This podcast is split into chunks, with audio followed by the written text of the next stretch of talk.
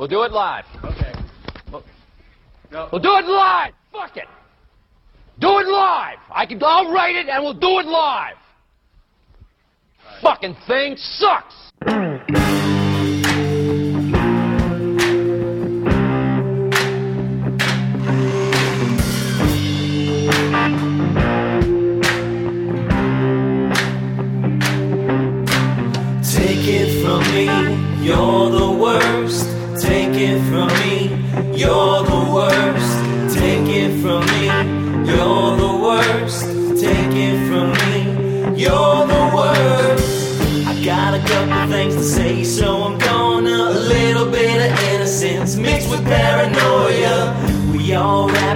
cellophane plain, and we waiting on the end of the world. I met a man with a Coca-Cola smile, said he made a living whistling in Detroit, Michigan. I asked him could he maybe spare a little change, said he left it at the end of the world. Take it from me, you're the worst. Take it from me, you're the worst. Take it from me, you're from me, you're the worst. I hit the bottle trying to find something better than a pocket full of lies and a closet full of skeletons. I hitched a ride on a 737 and it landed on the top of the world. I get lifted when I wanna. I take a little pill and I slip into a coma. You said I couldn't, so I'm gonna. And I'll arrive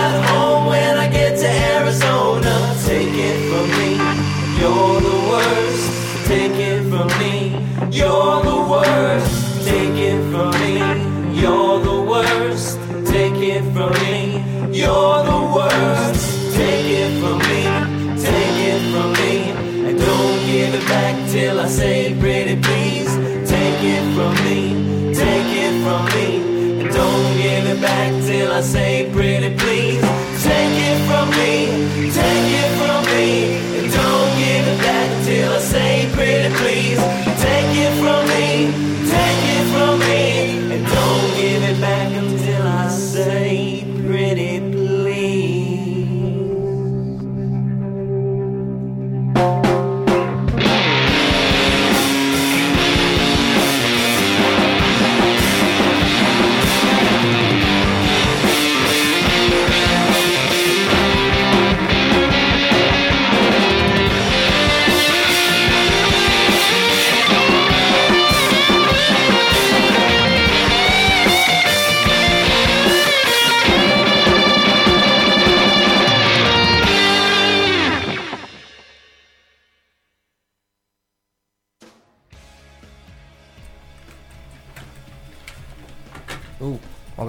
Welcome Laugh in the Dining Room, episode uh, 38, 39, something like that. Math.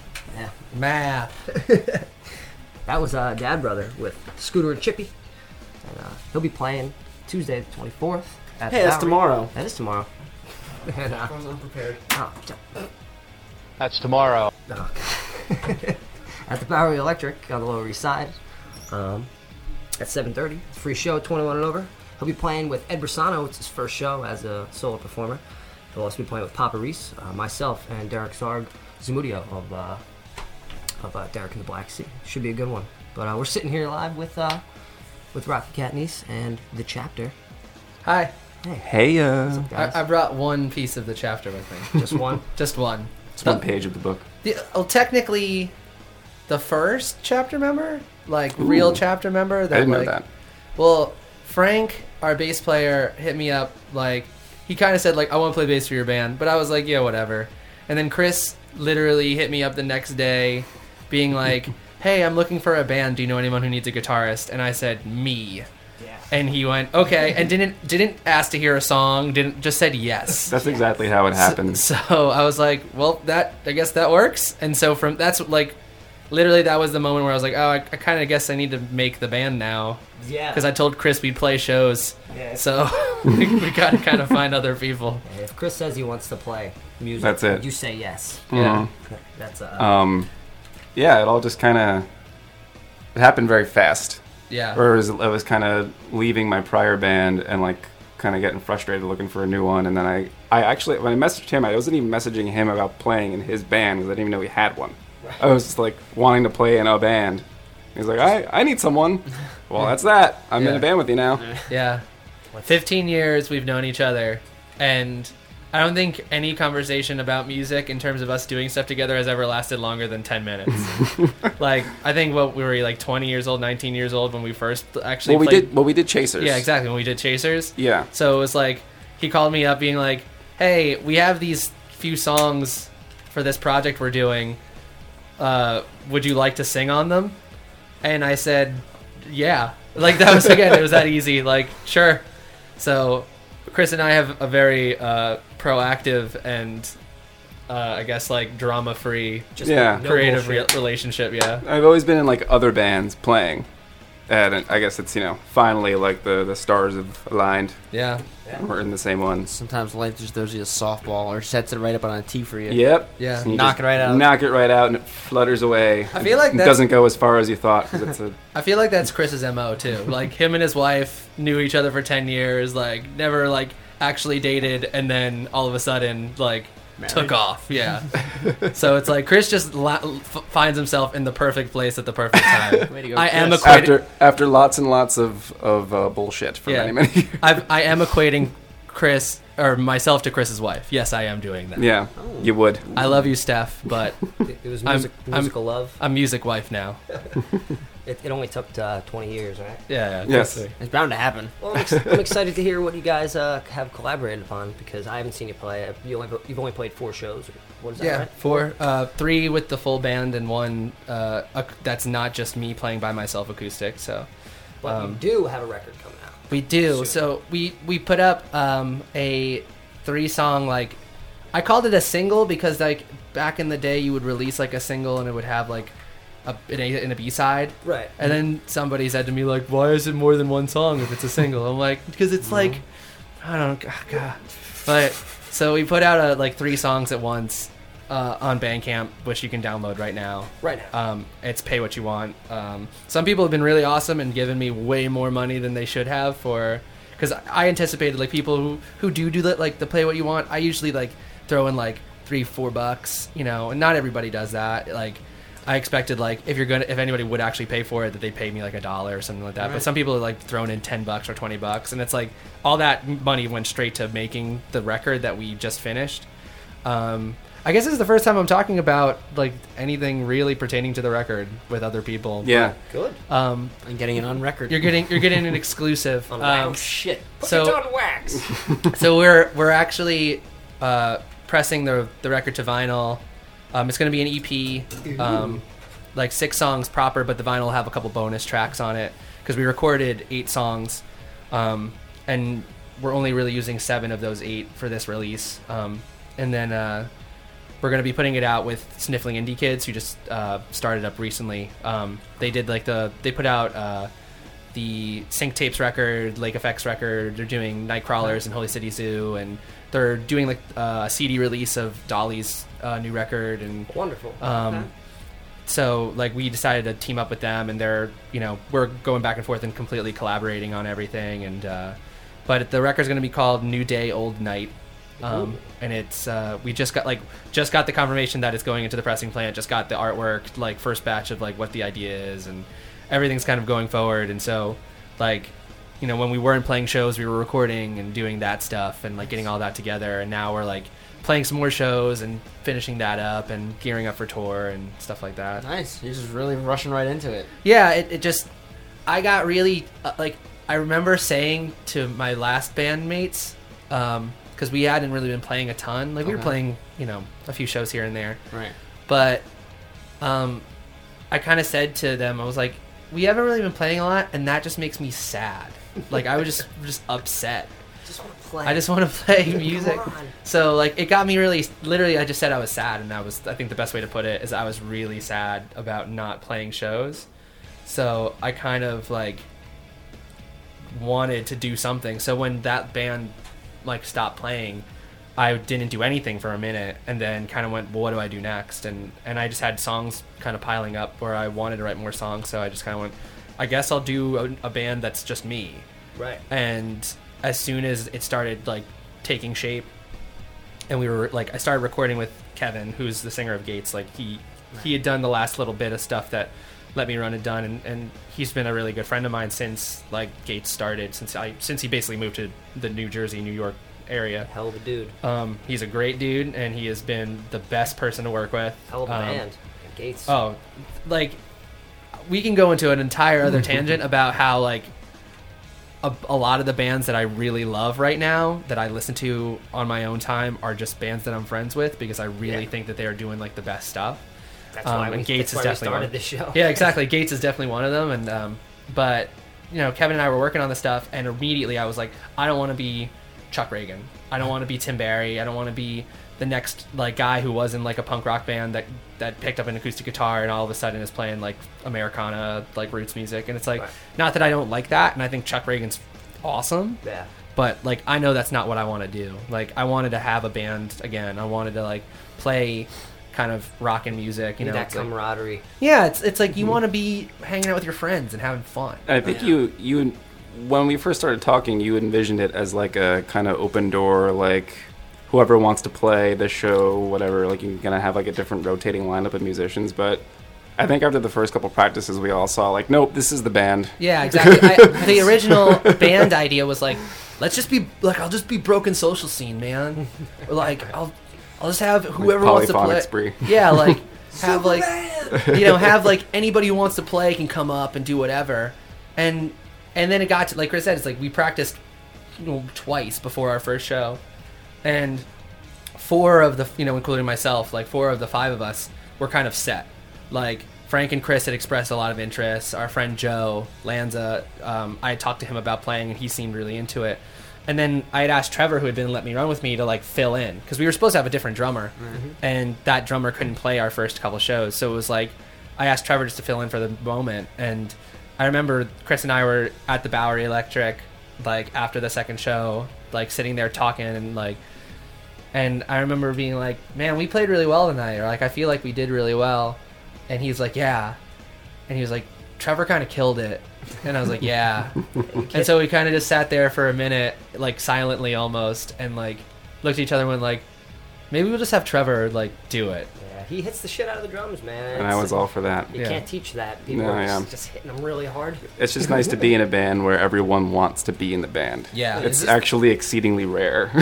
Is this the Trevor from Darcy? Yes. Yeah. Yes. Oh man, everyone speak. I don't know, but everyone speaks very highly of him in this room. Well, yeah, it's like Trevor. You know, I had met before I joined Let Me Run, um, and uh, we we ended up like we were at a birthday party together, and we the first time we really like hung out, and we just like talked the whole time we were there because I didn't really know nobody anybody else, and I kind of only halfway knew Trevor. and so like we just talked the whole time and we've been like really close friends for a very you know for years now. And um and i just and i knew from from let me run that like part of what he loves to do is just play.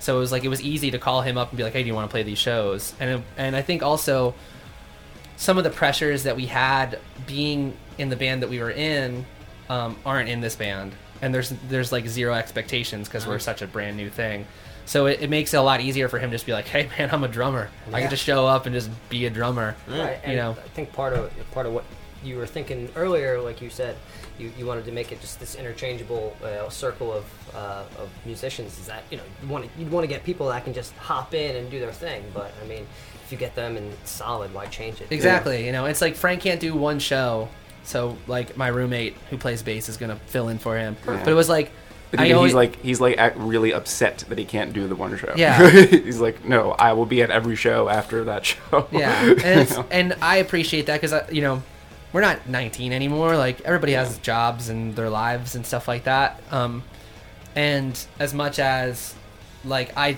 have the same, I have a you know the opposite opinion of like if you tell me I can have an opportunity to play somewhere, I'll play. You know, I'm going to do what I can to play as much as possible. Right. But I also understand that everybody can't drop everything all the time. So it's like I'm really happy that everybody wants to be in the band. They want to do as much as they can, but they also have the uh, like the mindset of like if I can't make something, you know, we shouldn't miss out on a good opportunity. You know, Right. Right. And you know, opportunities are just popping up, man. The more you play, the more you're involved in it, the, the more opportunities open, and it's the best part about it. well, yeah, exactly. The the fir- our first show is where Frank from Sniffling Indie Kids came and talked to me about doing stuff together. Like he came up to, like we've been friends for a while, but he came up to me and was like, "Hey, like what would you think about Sniffling Indie Kids putting out your CD?" And I was like, "How about we go in cahoots and we like split cost and do vinyl?" And he was like, "Sure." You know, this is their gonna this is gonna be their first vinyl release. It's gonna be, you know, maybe their fifth release overall.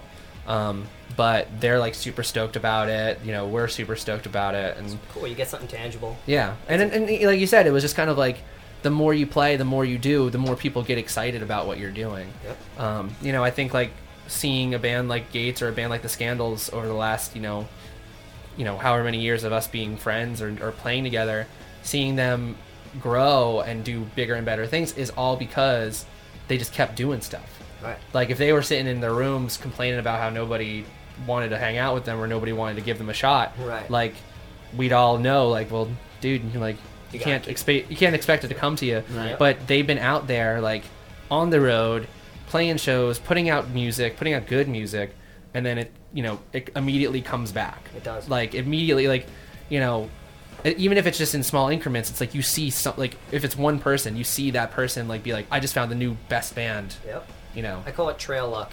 It's uh, it's when you when you think you're at like the end of your rope and you're on the trail and you're out of water and you have no food and no lean to and it's raining on you.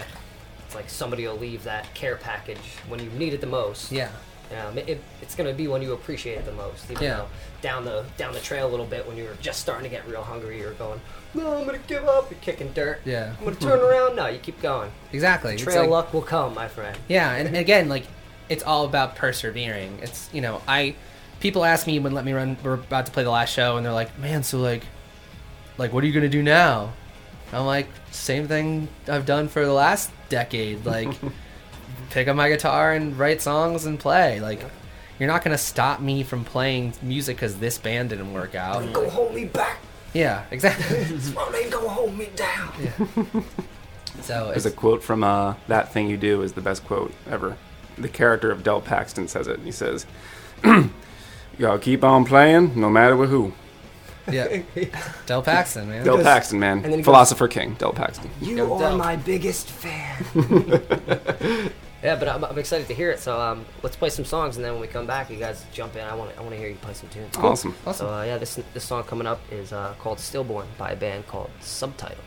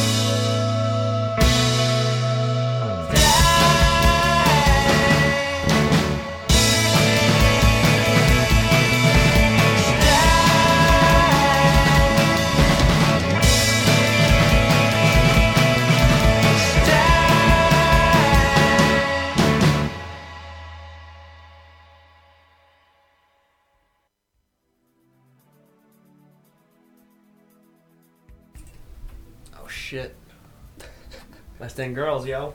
That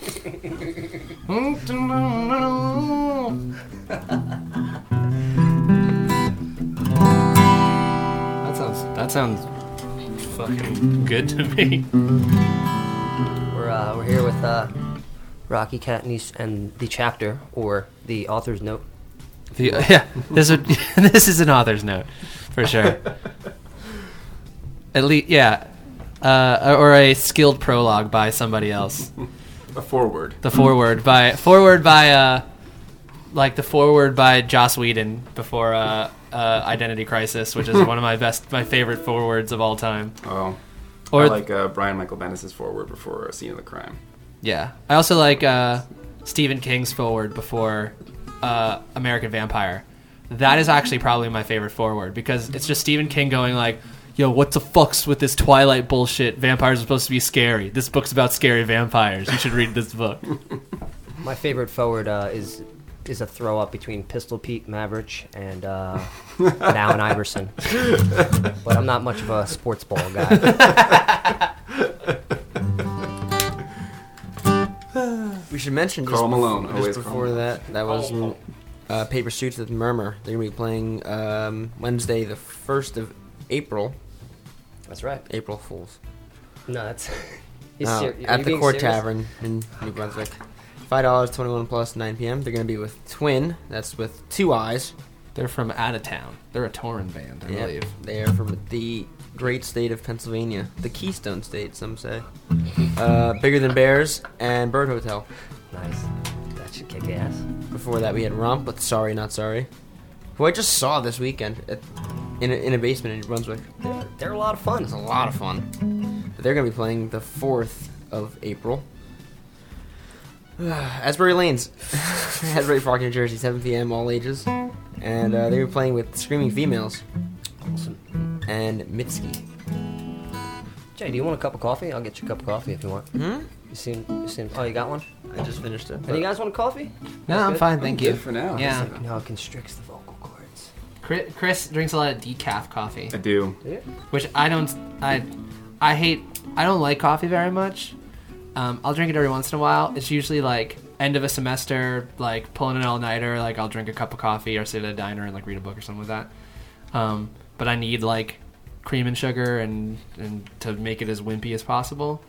Um, so when I see somebody drink black decaf coffee like Chris does, I'm I don't like, drink black. I don't drink black. oh no, no, I don't but- drink it. I don't take sugar. yeah, my thing. but it's still. I'm just like this seems like a pointless venture. This seems like completely wrong. Yeah, I don't get it, but you know. But to it's each a, their own. It's a comfort thing, and also it's, you know, it's just nice to have that warm something in your hand, That's right. and it's you know, Yeah, it's- four or five it's- times a day, right? Uh, no, no, I try to guard against that. Oh, I, I have no guard. It's like a it's like a recovering alcoholic drinking I a would club say soda. most Yeah. of the time I, I behave and keep it to one, sometimes two, depending on, you know, variables throughout the day. Like if four o'clock comes and I'm at work and I'm, you know, Well, there is caffeine in it. There is a little. decaf does have uh, traces of caffeine. Like uh, like non-alcoholic beer has traces, Traces of of alcohol. yes. Everybody that was the Ooh, big thing too. When I like when everybody found out I don't drink, they're like, oh, so would you drink? dr- Like O'Doul's? I'm like, I don't like no. Like first of all, still alcohol. Second of all, like it doesn't taste No, good. I drink Like, birch beer. Damn it. Yeah, birch beer tastes good. And Code Red. Code Red tastes better. Today's episode is brought to you in part by uh, Code Red. By beer, Code Red, and birch beer. Whatever that, and whatever that purple Mountain Dew was, that as well. There were- Purple purple I- drink. Purple I don't- drink. I don't remember pur- Ecto coolers. Don't even remind me of the delicious Ecto Cooler. I probably consumed about 40 gallons of that in like the span of months when I was a child.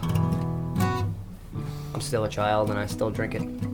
You can find it. No, Oh, no, I have I was- I have, I have it stashed. I was, I was like a prep. I got really excited. You excited. foresaw the, the, the, the end of time. Yeah, I was a prepper in '94.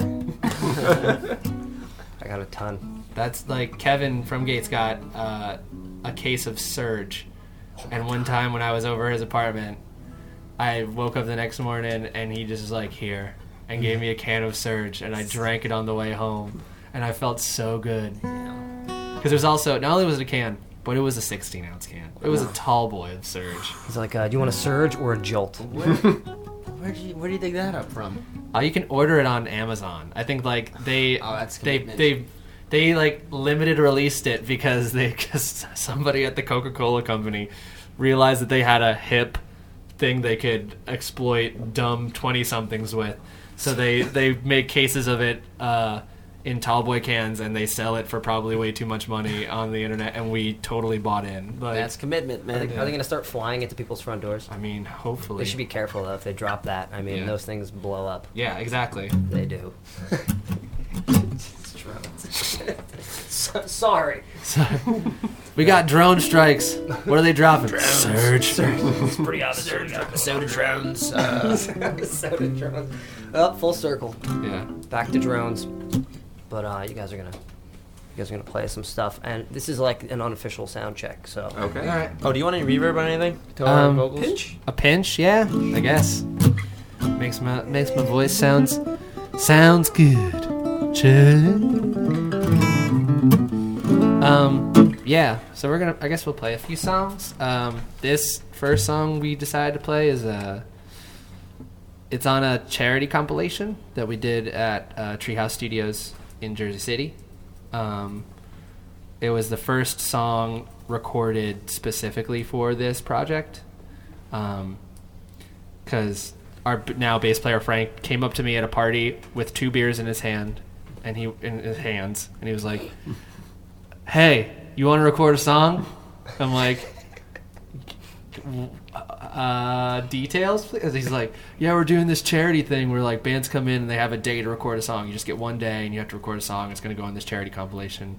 I'm like, so this is free, and I can record music. he's like, and no, it costs a beer. and he's like, yeah, yeah. I'm like, all right. He's like, cool. So I showed up one day with enough stuff and uh, just played everything. And, you know, within like eight hours, we had this song done.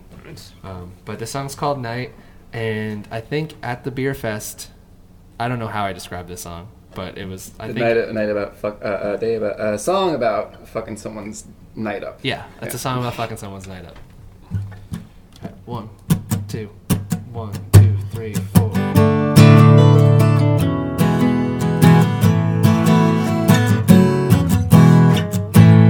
Never wanna wait like I did to tell you all the other days I was ignored with you. I didn't mean to fuck your night up, but I'm lonely and I can't figure out what you wanna do. You know I get confused because it all boils down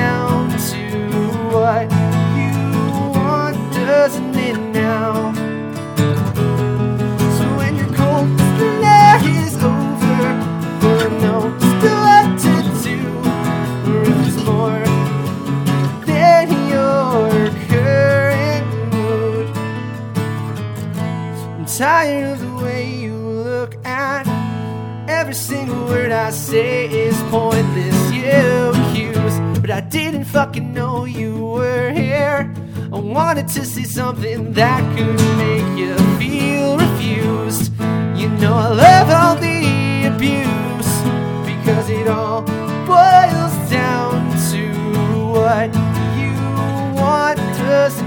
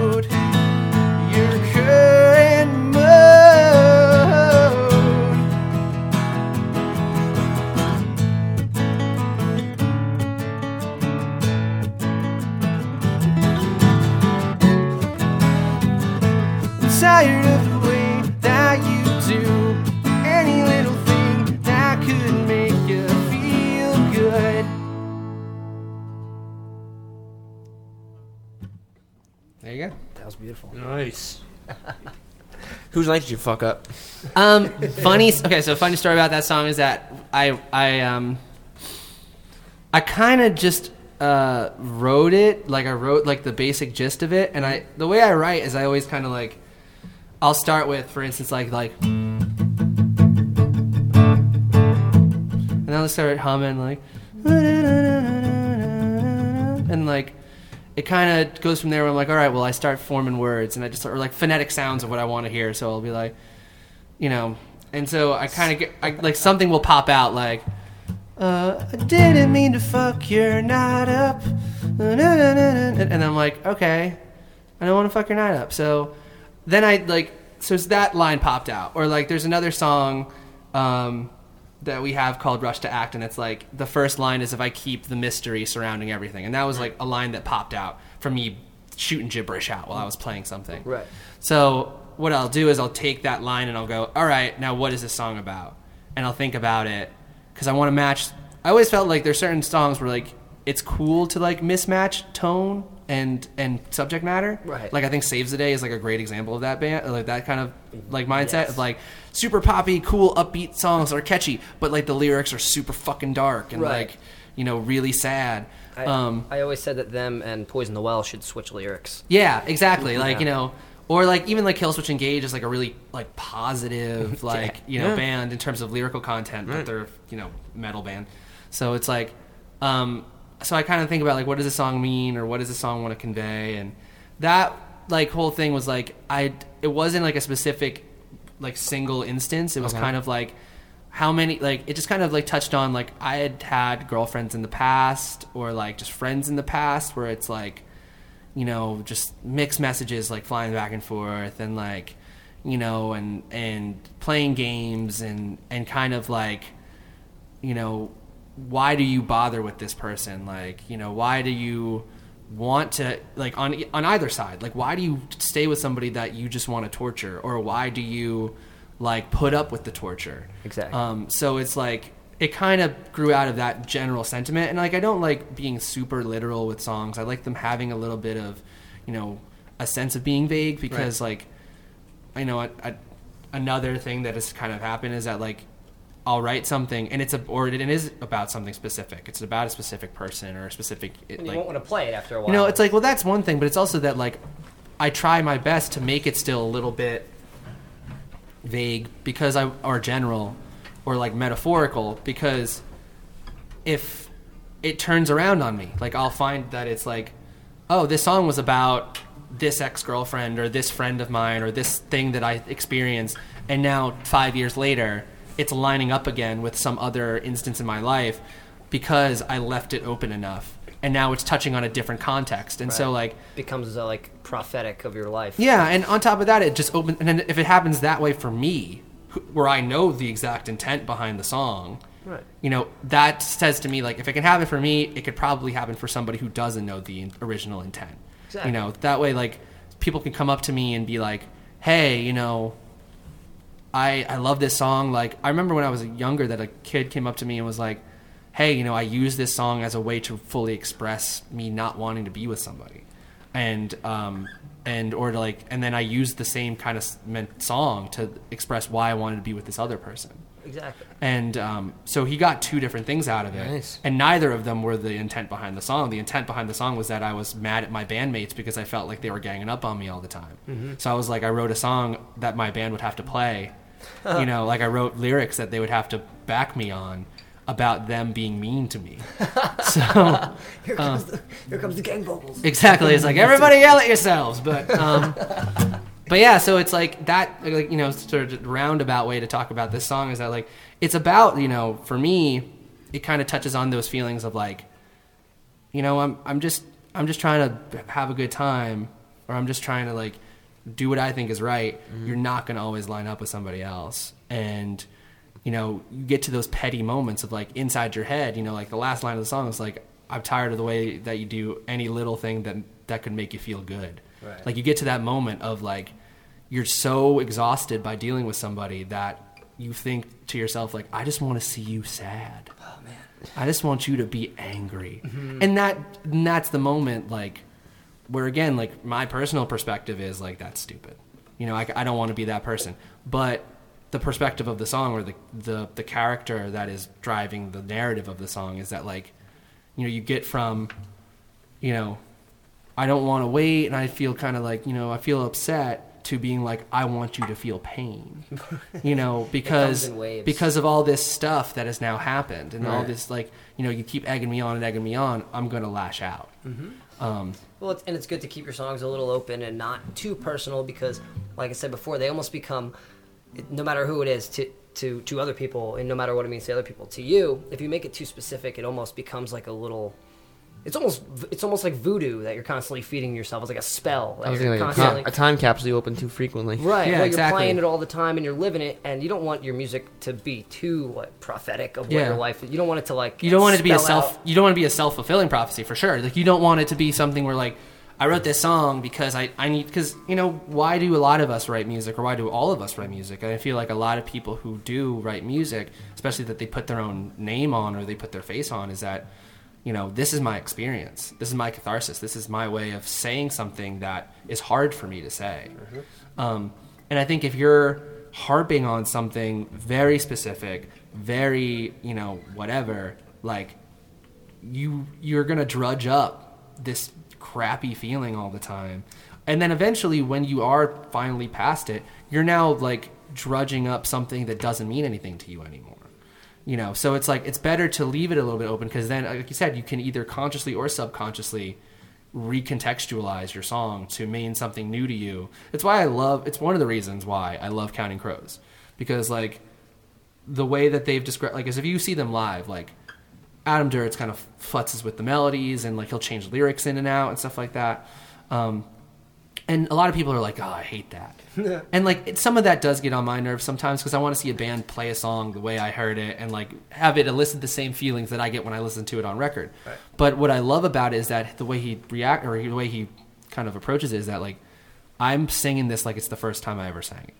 Like I'm trying to approach this song like I've never sung it before Got to keep it fresh because it's it like night. I want a new connection with it. I want to express something different.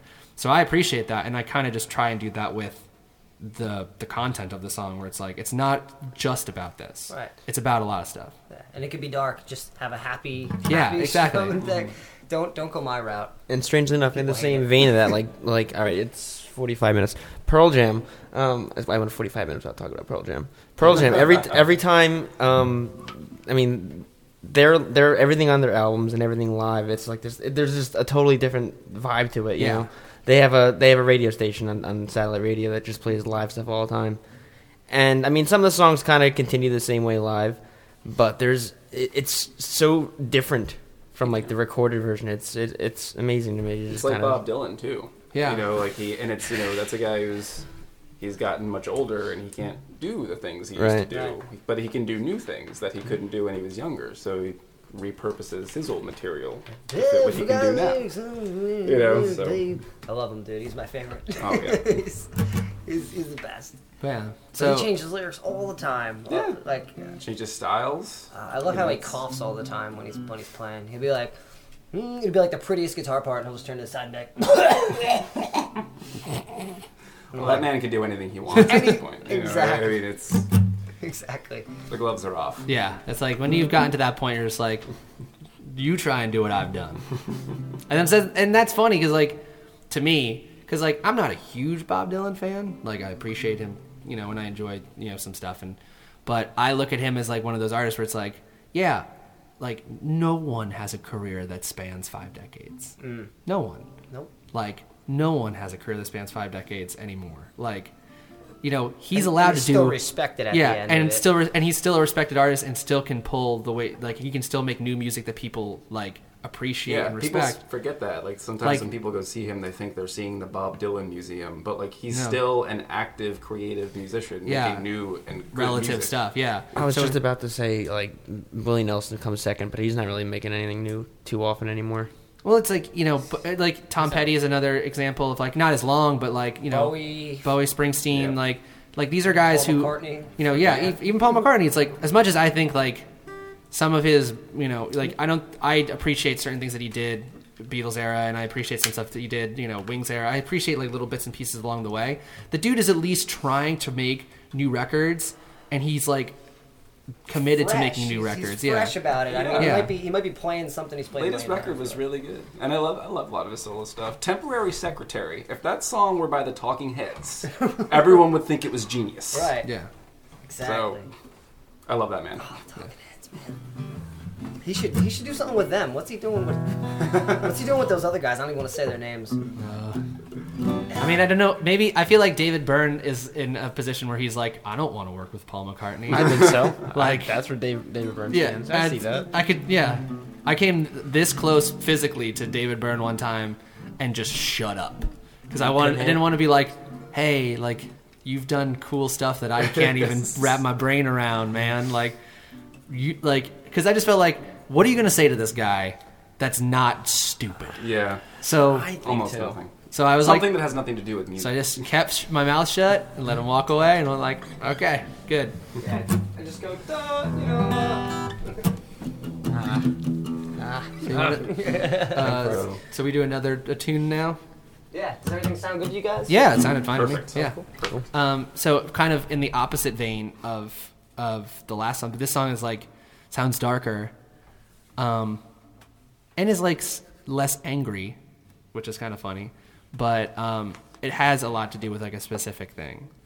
Um, but like I went through some personal stuff recently, and I was playing the song to rehearse for uh, either the you know the last couple shows that we did, or I did like a solo thing um, with some other like songwriters, and I was p- practicing in my room and realizing like, oh, this kind of realigns in certain ways with what's going on now. To- two totally different situations, five years apart, you know, and it's like that again reinforces like keep it a little bit more vague, keep it a little bit more in the ether because like it's gonna help you over and over and over again.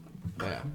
Um, also funny, Kevin today wrote a missed connections Craigslist post about some person like driving and listening to Eminem, which is it was a hilarious post. And I asked him immediately, I'm like, because I thought at first that he was reading it, and I was like, did you listen to the song Missed Connections like while you were reading this? He's like, I wrote this post. I'm like, my question stands. so uh, yeah, the song's called Missed Connections. One, two, one, two, three, four.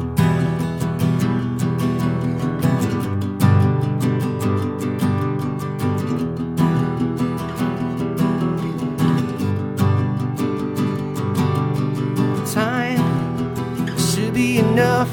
Forgive and forget and get back all your stuff. To bury the bones of something that was once so strong. I should know that the moment I leave, it's like a picture is tacked to the heart on my sleeve. This patience is wasted. I swear that this week's all wrong. And I know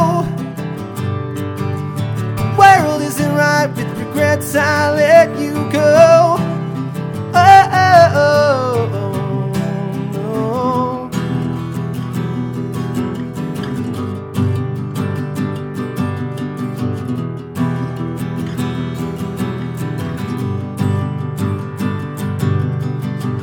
Just concede that the past is the past, and with hopeful distractions, my conscience will last. The painful belief that I could almost want it back. Say, sit back, cause I know the world isn't right with regrets. I let you go. Oh, no. I'll forgive those secrets you keep if I can invade your sleep. But you gotta promise me that you won't live under my skin forever. That you won't live under my skin forever.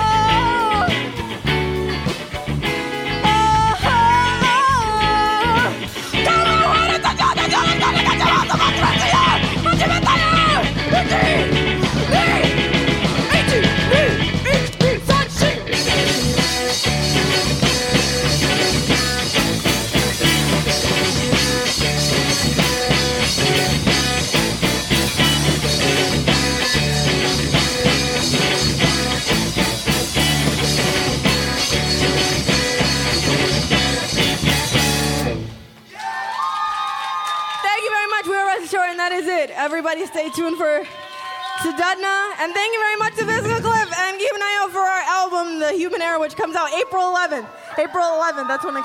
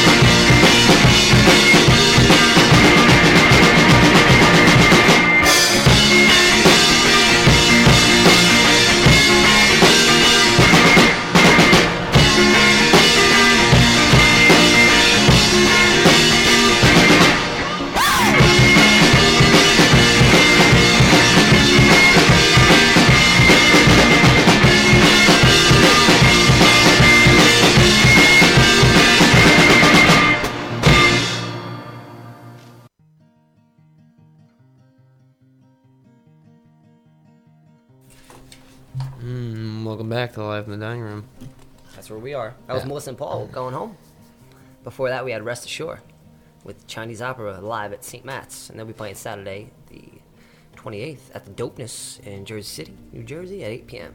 All ages, $10 at the door. They'll be playing with Solid Gold with two O's. Great company. And Kachabacha. That's awesome. It's going to be a good one. Before that was Mhm. Steve Burks with 3,000 Miles. It's off the new EP, friend. Yes, it is. Is it? Yes. You got it? Yeah. Awesome. Yeah, he's got a new thing, new uh, new record release at the Court Tavern on Thursday. This Thursday. Uh, that's in New Brunswick, 21 plus, 7 p.m., six dollars at the door. He's playing with Corey Clark, Baron Mary, Baron Marys. There we go. Sorry. Tex and the Girls and the Crypt Keeper Five. That's uh, Steve Burke's record release show. So go out there and support, support, buy that stuff. Get a hard copy, hang it on your wall, put it in your car. Listen to it. Put it on the wall of your car.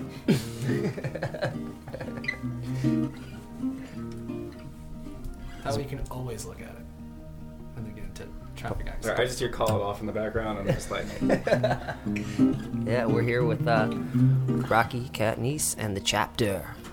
chapter. The chap The tour. Chapter. I like how you have. our cat and the chap tour. I like.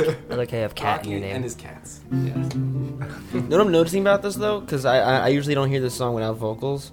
I'm hearing all the Matt Sharp, like crazy background moog. Bassisms. Yeah. Or, or, or, uh, oh, yeah, that's right. He did. Oh, that's right. He did do that for this song. He played a moog. That's awesome. Oh, we Keep your hands off my, my fucking theremin. Yeah. Uh, this this record is like, this record is my favorite of theirs by far, by far. Avicon? But think so. I uh, like, okay, because it was it was what was the newest thing at my entry point with them because I had known of them for a while, like since um, So Jealous.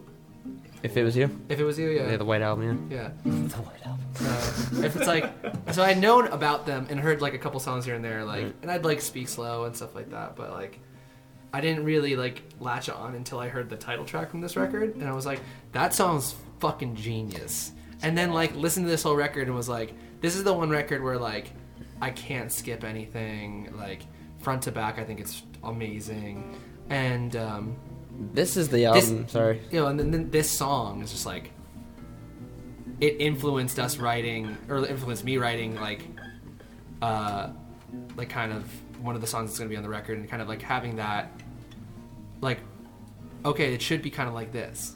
It should be kind of like this vibe.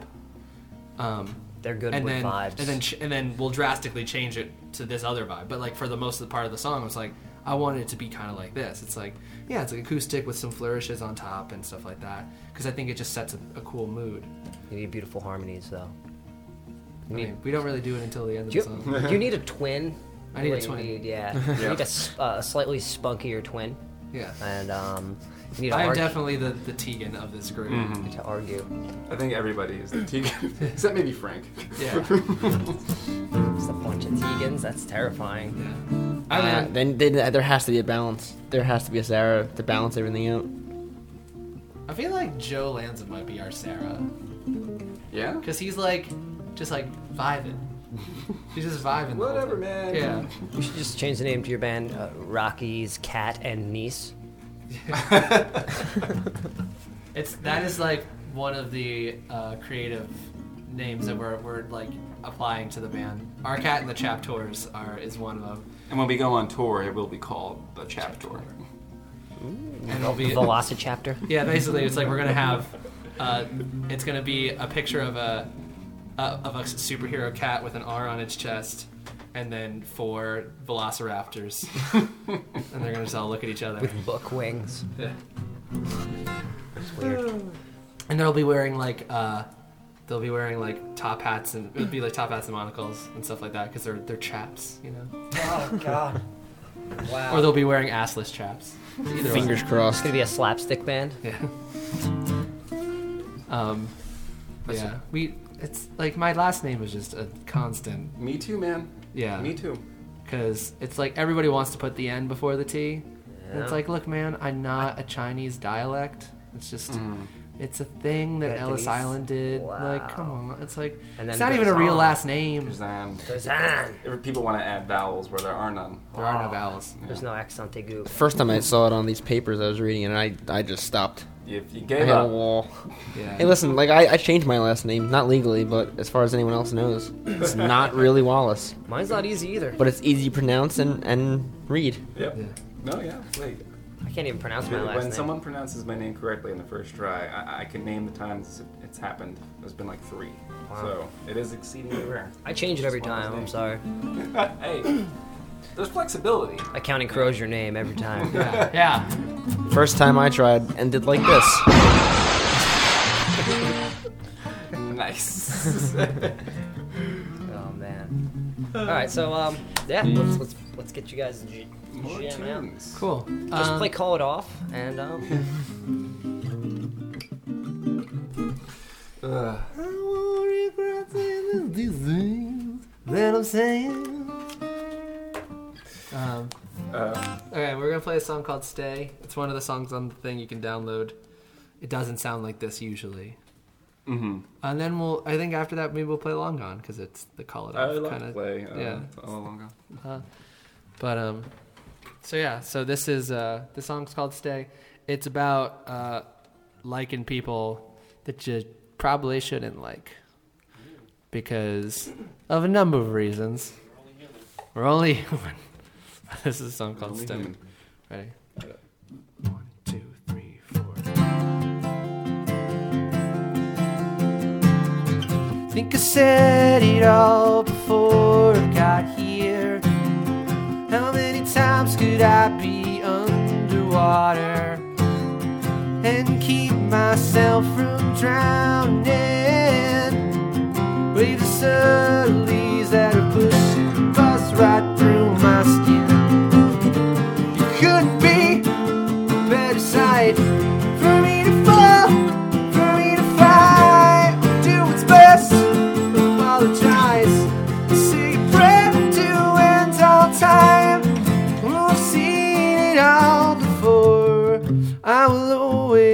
Catching up with myself. Better man could be a better help. So many sleeping down there, poison everything they have out of thought or care. I shouldn't speak figure out I'm a slave to my doubts. If I set it off, chemistry is to be enough. I've seen it all before. Pretty soon you're out my door. I've seen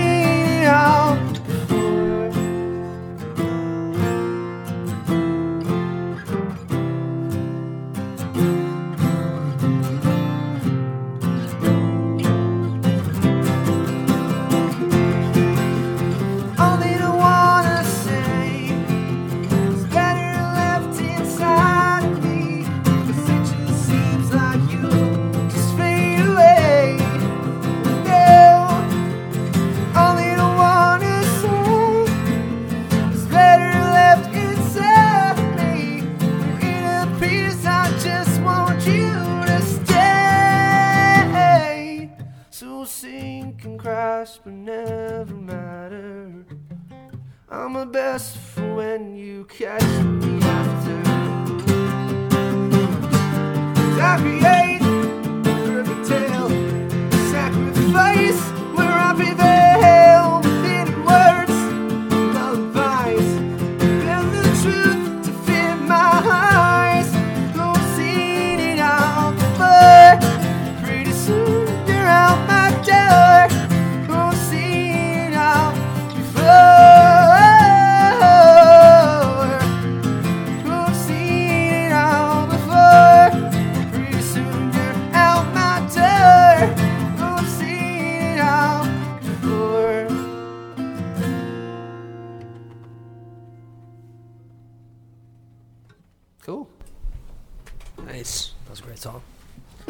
I like that one best so far. Yeah? Yeah. That's that's Jay's favorite song of yours. I think it's a band favorite as well, actually. It's one of the most fun ones to play. Yeah. Um, for sure. It definitely brings me somewhere. Well, and you know, what's funny is like that's what that song was the first one we did with Kevin. Like when the because Let Me Run technically recorded it. Um, Technically speaking. technically speaking, yeah. Um, but you know, didn't really do anything with it, and I kept like when we started doing this project, I was like, man, like I love those songs, like I really want to use them, and then somebody just kind of said to me, why don't you? And so I like sheepishly like hit up my bandmates and was like, "Hey, do you mind if I take this?" And they're like, "We don't care." Just gonna take this. Like, and they're like, "Go, do whatever you want to do." And so it was like, it just it was the idea behind that song was like, I want a song that dips and rises and dips and rises and like, because uh, that was another thing was like why we worked with Kevin is like, he gets that, like he gets like that kind of a dynamic, like he understands how to make it all rise about- and fall. it's all about the ups and downs, Yeah, man. and I and I just wanted a song that had that kind of like quiet, loud, quiet, loud, mm-hmm. like kind of grandiose feeling to it. And so, Man, he did a he did a wonderful job on the record. yeah, really Kevin did. really, especially with like the new stuff. Kevin like sent me one round of mixes. I had, I think, like usually when you get like when somebody sends you mixes, you have like a whole sheet of notes of like I want this louder, this quieter, like let's include this or like cut, you know, just like little random shit. But Kevin sent me the first round of mixes, and I had four notes, hmm. all and like three of which were in like one song, because it was the first one he sent me, and then he sent me a second round of mixes, which were perfect. Mhm. And then when we sent it to the mastering engineer, he sent me back a, a sample, like one song, just to kind of be like, "Is this the track we want to get on?" And like within the first try, the mastering engineer got it. So it's like um, Dan Coutant mastered the record, and like so between him and Kevin, it's like just had two people just kill it, like immediately, like know what we were going for. Set it up for success. Yeah, just like I was like, this has been the easiest recording, and to me, like it's the thing I'm most proud of sonically. I think it sounds great, and I think like, and you know, there is a lim- there is a level of pride because like I played every instrument on it for the most part. Like Chris and Joe played guitar parts on it towards the end, which like was which made it so much better than it would have been had I just done everything by myself. Um, and then Kevin like did some guest vocals, and we had like a couple other people like throw some like background harmony, you know, background like yells and harmonies and stuff. But you know, like so, I'm proud that like I did a lot of it on my own. It's your baby. But it's also like it sounds really good. It sounds how I want it to sound. It's not like compromising in a way that I think it's lacking something. You know? That's good to uh, good to actually get what you want. Yeah. From from it, I I never do. I'm always like, ah, it doesn't sound like what I wanted it to, but I like it anyway. Yeah, it's like it's like okay, we could have done this better. And you know what? I've had that experience of like I don't think anybody will ever walk away from a record being like I'm 100% satisfied. I think this is the greatest thing ever. Right. Like there's like there's tiny little things even with this that I'm like you know, oh, I wish I could have gotten one better take of that or something. You know, That's- but but you walk away from it still and like and you got to believe that you did the best you could. And with this one I really truly think that I did my best for what I was going for, and it came out sounding. I was really happy with how it came out sounding, and I think like I have never been more happy with something that I've been presenting to people or like getting ready to present to people. And so far, like the the few people that I have shown stuff to outside of the band have been like really excited about it and have really enjoyed it, and you know like I think it just bodes well for like what will come next. Because like that's you know that's the next step is like let's get into let's like let's get into writing and working together and and you know getting these songs now that I'm starting to to flesh out. Right. Let's get them in the room. You and you seem very excited about it. I'm, it's making me really excited. well, I. I just you know again like you spend two years dwindling shows down and like and waiting for other people. It's like because Let Me Run, we had to wait for you know the label and we had to wait for this or that or we had to see like what was going to happen with certain things. And you know what, like it sucked. It's like we like there was moments where we all wanted to go and we were waiting on somebody else, and there was moments where like some of the guys in the band, you know, were were wiped. Like you know, this like the the spirit was just drained out, mm-hmm. and it and, and I don't blame them one bit for it.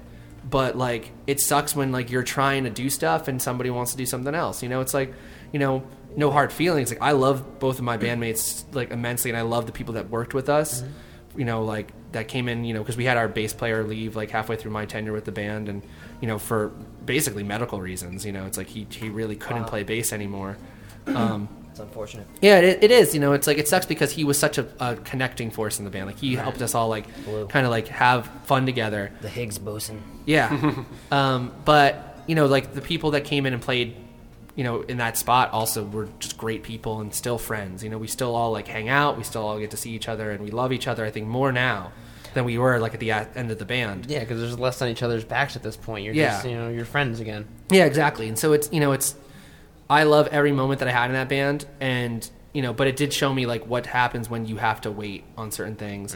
So as much as I still have to wait on certain things, like I can't press the record myself. I can't, you know, I don't have the you know I don't have the machine in the back of my house like to. Why you know, not? I you know one day maybe you I know, was that thinking would be That'll happen. I was thinking about doing that, like getting the, the necessary equipment to start doing that.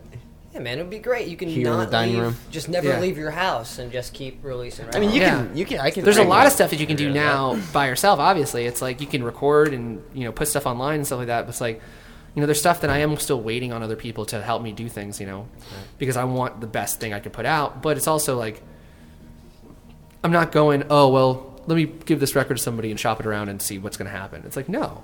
Like I'll put it out myself. That's- you know I'll put it out with with- and then when I got the opportunity to put it out with somebody else, it's like well now we get to put it out sooner, and I get to work with good friends. Hey, man, and, and the more you do that, the the less you're not waiting. And then if and if opportunity is going to come up, somebody wants to work with you. I mean, That's all just cherry. It's like that's just like you know right on top. It's like you know it's it's you know what do labels and what do people who like are in more successful bands and and people who have like the quote unquote power in the, the industry look for? They look to see that you're doing stuff. right. You know, that's how I've always felt like, you know, I really like bands that are trying really hard and they're trying to do what they want to do and they love what they do.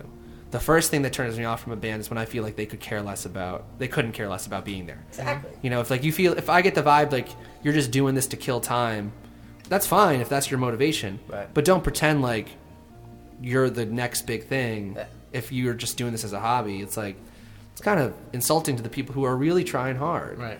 Um, so you know, the one thing I could say about this project is that, you know, I'm not 24 seven like, you know, on the computer like talking to people. It's like I have to take my breaks Well, that's, too. That's part of it too. I mean, you want it to, you want things to happen organically. Yeah. Sometimes if you're too, you know, But, you like, I know- the future or the past with it. Yeah, you but I know that like at the very least, like I'm setting plans up and I'm carrying them out.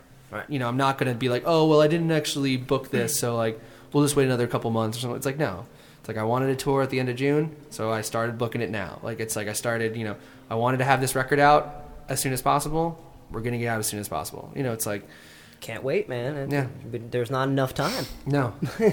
um, but yeah, I think we're gonna play our call it off inspired kind of vibe. Uh, this is one of the songs that will be on the new record. Um, uh, it's called Long Gone, and uh, it's I won't ruin the surprise for the recorded version, but it kind of has a turn in it, which is cool.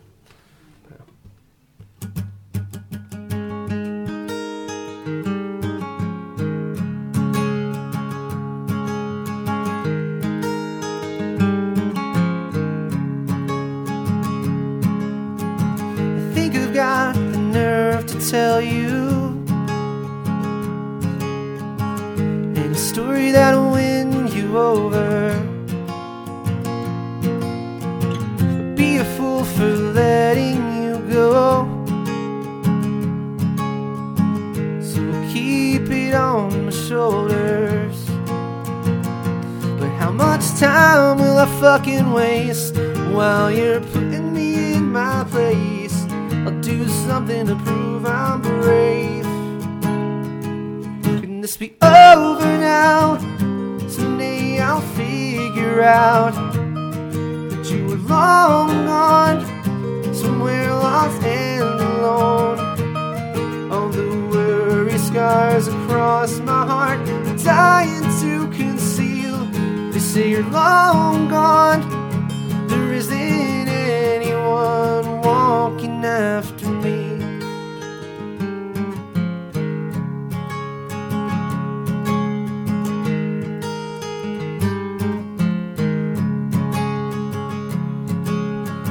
Such an awkward step to follow. The same foolish whim I'm used to. Frame I've carved. Oh, oh, oh. So fear I praise the preview. Where I'll swear I'm unafraid. And only words of my betrayed. I'll find stronger ones to say. Can this be over now? Someday I'll figure out that you were long gone, and alone. All the worried scars across my heart, dying to conceal. They say you're long gone. There isn't anyone walking after me. I've seen the last pop dream covering my lips and my will to leave with a single spark broken start falling back but almost free. Can this be over now? Can this be over now? Can this be over now? Can this be over now?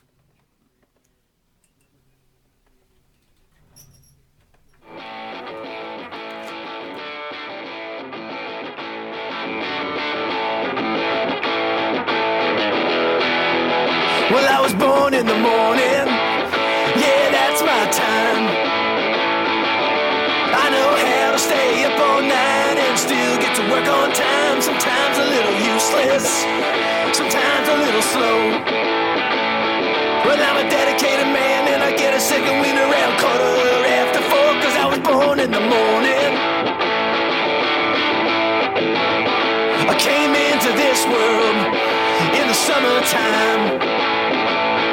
And I can still feel the heat burning under my feet. Every day I'm trying to live right. Bound to my sweetheart and my family too. As these days move faster, I serve no master. Well, this I know is true, cause I was born in the morning.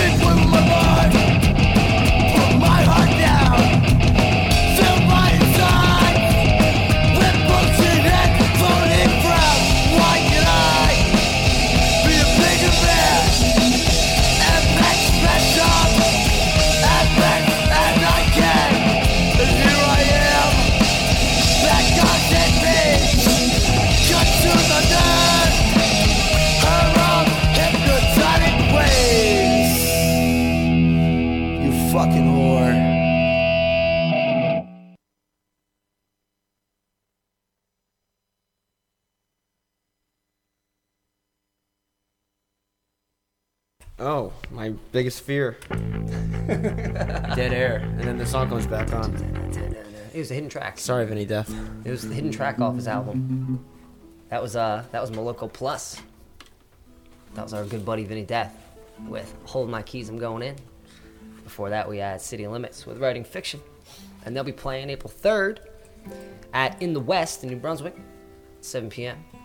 Donations are welcome. They'll be playing with The Great Explainer, American Lions, Broadcaster, and the Sex Snobs. And before that, we had Brian McGee with Born in the Morning. And he's playing Friday, 27th at the Wonder Bar in Asbury Park. That's 21 plus, 7.30, $5 at the door. He's playing with Doug Zambon, Colton Kaser, and Renee Maskin, and a bunch more artists. That's like an all-day thing, I guess. Yeah. Right? Well, it says 7.30. I think it's Asbury Unplugged. Something like that. Yeah. Cool. Dark City Entertainment, yo. Dark City. And this is You get- Fargo. This is, Fa- this is Fargo right now we're Yeah. listening to? Oh, yeah? Is it reasonable? It certainly is, Margie. Margie rules. Uh, Jay loves his Fargo. But we're, we're Don't sitting know here. him, can't vouch for him. We're here with uh, Rocky, his cat, his niece, and Chris Grazan.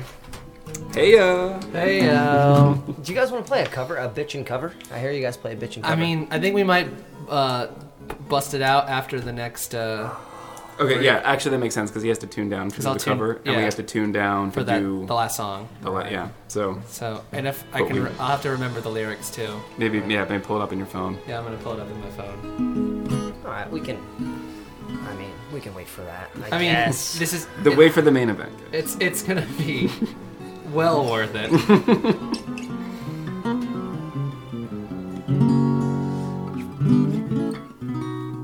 you're crazy at guitar. Shut up. See, that's Just stop it. Somebody you can't take a compliment. it's uh, why I fucking So was so stoked that he wanted to be in a band. Like, I asked Joe because he was like, because Joe would not know otherwise, and he's in a, a band already. But like, I asked Joe, and I would have asked Chris too, like, because it's like, oh, I'll just get guitarists that are way better than me, and that way I don't have to do really anything. Yeah, I could just sing. I could break my guitar halfway through my set. Yeah. Uh, Uh, but I get yeah. Well, when I messaged you about being in the ba- being, being in a band, you thought I was still in Living in the Oaks, Yeah. and that's what, and that's what that's what made you apprehensive. Well, you have all those instrumental albums that are just like yeah, but those are for like, I mean they're they're they're for fun. they're for film I thought you were gonna say- soundtracks. Those, those I are for thought you film were- soundtrack. Actually, oh man, that's one of my dreams. If I could score like a video game or a film, me really a video game. If I could score a video game, I yeah, 'cause- that other than like being in a band and like creating music and doing what we're doing, like as like other goals, life goals, scoring something. scoring it. I have to do something like that before Yeah. I die. I mean, No. we've we've played your songs on the show before, but um, before we wrap the night up, I think uh, we're we're gonna have to uh, play one. Okay, can I choose it? Yeah, of your choice. Yes. Awesome. Uh, but uh, until then, uh, you guys, please continue to do your, your thing. Okay. Um, this song is called "Sun Goes Down." It's the the title track, I guess you could say, off of the the three song thing we put online. Um, it will also be in physical form on the record as like a bonus track for like the vinyl. Um, and yeah, uh, I did this one. This is the only song I didn't do of this. What's going to be released in the summer? It's the only one I didn't do with Kevin. Um, I did it with Eric Romero from Dolly's. Um, um, who, Um, at at uh, Lake.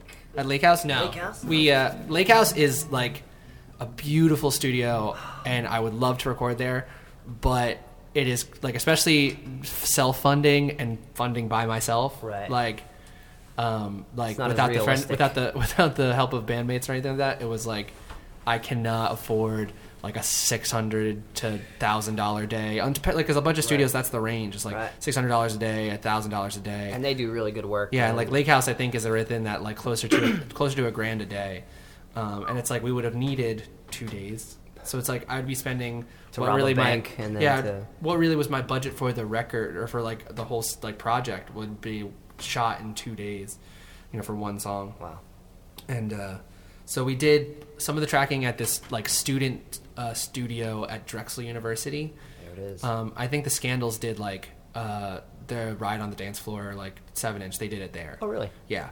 So like it, it, it was um it was funny because like I saw like a JH like carved into the like to this like post that was in the studio, and I was like, took a picture. I was like, was this you? I was into Jared, and he's like, oh yeah, we recorded there. I was like, okay, good to know. Did you make a heart and then an RC? No, I it? like our our love is not meant to be just in Drexel. It's meant to be out there in the world. Right. Um, no, Jared is a really awesome friend, and um, he actually did the artwork for the "Sun Goes Down" single. Um, I didn't know he did art. yeah, yeah. Um, he he actually he did he does a lot of the flyers for the court. Um, he does uh, Behind the scenes. You know, he did. You know, he does art for bands when they need it or when like they ask him to. And he's lamented to me how much he hates doing layouts because ninety nine percent of the time that he's ever done one, like it's somebody calling and being like, okay, so. I have this layout I need done, and it needs to be done by tomorrow. Need a turtle? Like, and then like, it's like I can't pay you, but like I'll hook you up. It's like, you know, and so he fe- and it's always like a friend, and he feels bad or whatever. By the way, can I get some buttons too? Yeah. um, it's like I'll, I need this all by tomorrow. Uh, but yeah, so um, but Eric did this track. We did it half at Drexel. We did it at the rest, like the the last bit of like electric guitars, and we did the vocals at his house, just like singing in his living room. Um, but it came out came out great. Like Eric's an awesome dude. I would love to do more stuff with him. Um, like obvious, honestly, like I said it from the beginning too that if I could afford to you know book time at Lake House and have Kevin and Eric work together and do a record or do something like with the two of them producing and and just bang it out in a great studio like that, I would that would be the first thing I do. It'd be like everybody take off, do we're taking a week, we're going into Lake House, we're just Gonna gonna bang this magic. out. Yeah, like Bring on the magic. um, so yeah, so this song's called "Sun Goes Down." Would it be a sin if I gave it up and took everything that I was told to love? And I played the games that were of me while believing with my whole heart that I was sound asleep. Now my currency of minutes has been wasted on a diet of defeat till the crown will leave it be. Why am I? Why am I warmer when the sun goes down? Why am I? Why am I warmer when the sun goes down? all the circumstance that has served me well. Well, it keeps falling short of what I'd hoped to sell. But surprises take hold and they envelop you. When the time has come and I show up, I'll be enveloped too. So tired of the noise outside my mind, I could never see it coming, even if I tried. Cause it hurt so much to try, to try. But why am I? Why am I warmer when the sun goes down? Why am I? Why am I warmer when the sun goes down? And I can't hear you breathing when you're quiet as a mouse. Why am I? Why am I warmer when the sun goes down?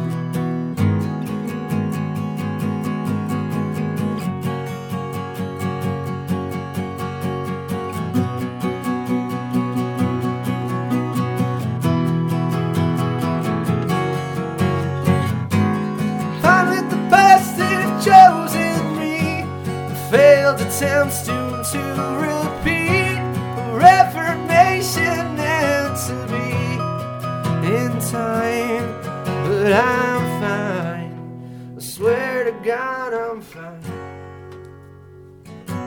With all the lies Somehow I swear I'm fine. Why am I? Why am I warmer when the sun down? Why am I? Why am I warmer? Why? Why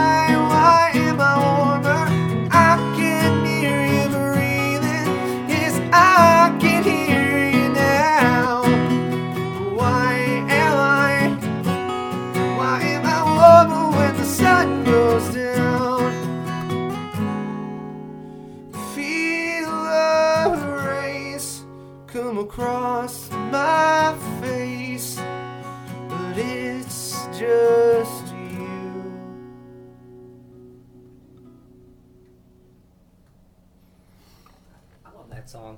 I've realized I've heard you play most of these songs, like every now and again, like uh, Like scattered, but you know. Yeah, yeah, I don't know whether it be in um, in in the house of somebody we know, or you know, at a bar way too late. Yeah. Bar you work at. The bar I work at way too late, yeah. Something like that. yeah, it's it's like I said, it's just like as soon as Let Me Know was done, it was like, okay, what ideas did the band not like? Which was like a couple of songs we played tonight. You know, it's like you know we're, we I brought them to the band and they were just like I don't know, and then part of it was like, all right, you know, what's what's left, um, you know, and like, do you have new ideas? Yeah. And it just started happening where it's like, all right, well, I have this thing, or I have this little bit, and and like I started. I guess part of it's like workshopping and just kind of being like, all right, I want to play this in front of people. Do I feel good playing this in front of people? Um, Better. And I and that's the thing is like I love playing these songs. I love like getting the reaction from people, and and you know it was cool because like before the band really like got into place, and I played like a one-off like solo thing.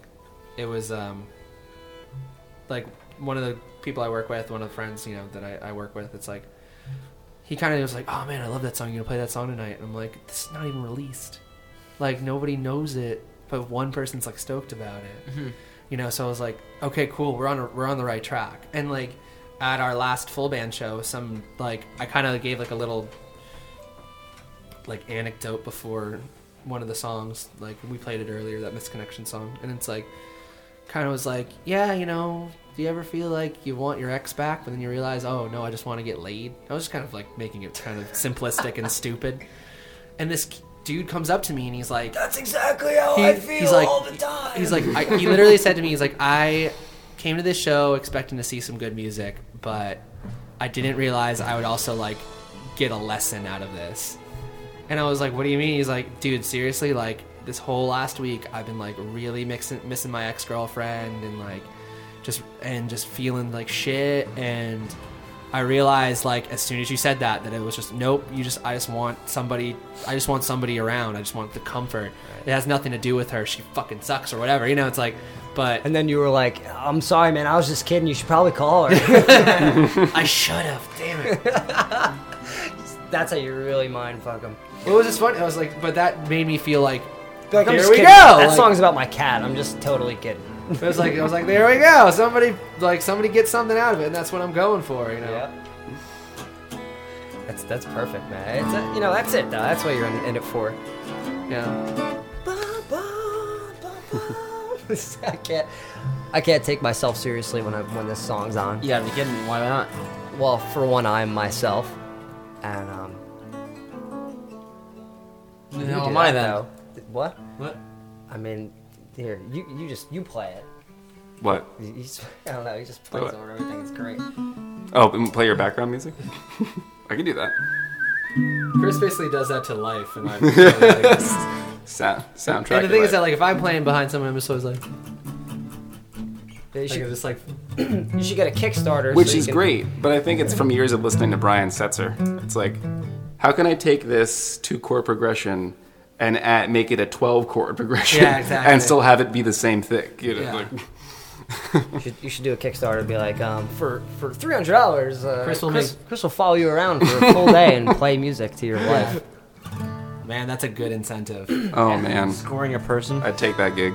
He'll work a, a little. It's constant work. mustache. It's constant Yeah, work. if he, it's that's the thing, it's guaranteed like, well, work. and we'd give we'd give a hundred of that dollars to Chris to to follow somebody around for a full day, and then put two hundred dollars into the whatever fund we were actually trying to. so it's totally worthwhile. All you got to do is ask, man. Seriously. Here, let's do another one. All right. Are we are we doing our bitch and cover? Or are we doing our original? Let's do our ridge. Yeah, we'll do an orig and then we'll. Because I have to tune back down to do. Uh, the Oh, tune back up. Okay. Or tune, yeah, tune Yeah. back up. Okay, so this song is called "Stealing." It's going to be on the record. Um, we actually recorded a few different acoustic versions of songs that we have, um, which were like ideas of like, oh, maybe we'll incorporate this as bonus stuff for the record, and then just kind of got to the point where we're like, oh, well, to make the record work the best, it's like we don't need them. So these will probably like the acoustic versions will probably surface at some point, you know, as like a bonus thing, or we'll put it on Bandcamp or something like that. But this is one of the ones where it's like, oh, we actually kind of like I kind of sat down, I was like, let's make this kind of different from how it sounds on the record, you know. This one's called Stealing.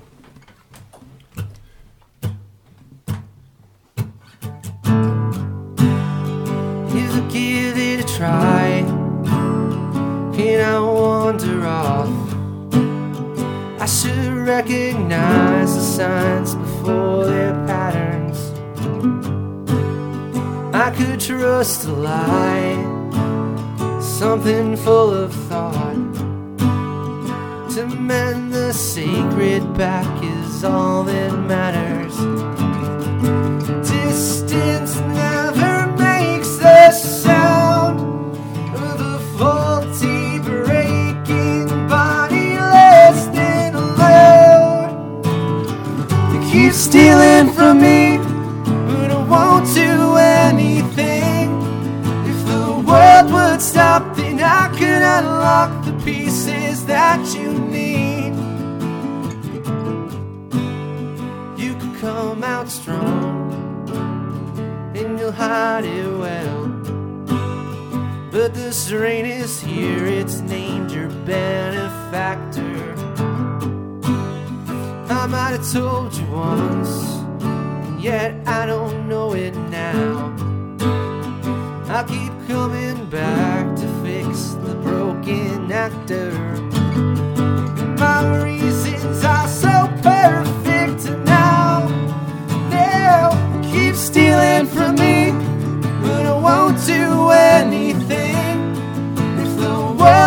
Stop, then I could unlock the pieces that you need. You keep stealing from me, but I won't do anything. The world would stop, and I could unlock the pieces that you need, that you need.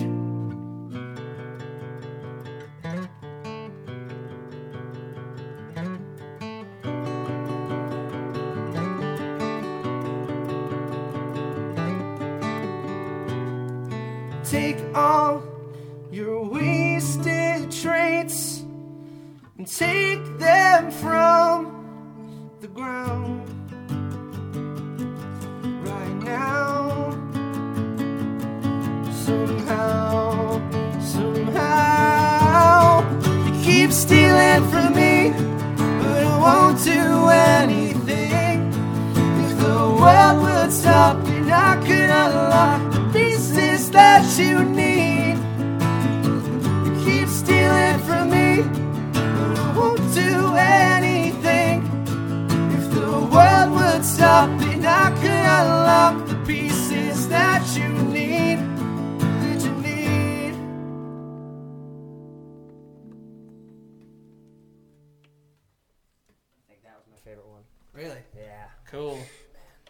like that little breakdown. Oh.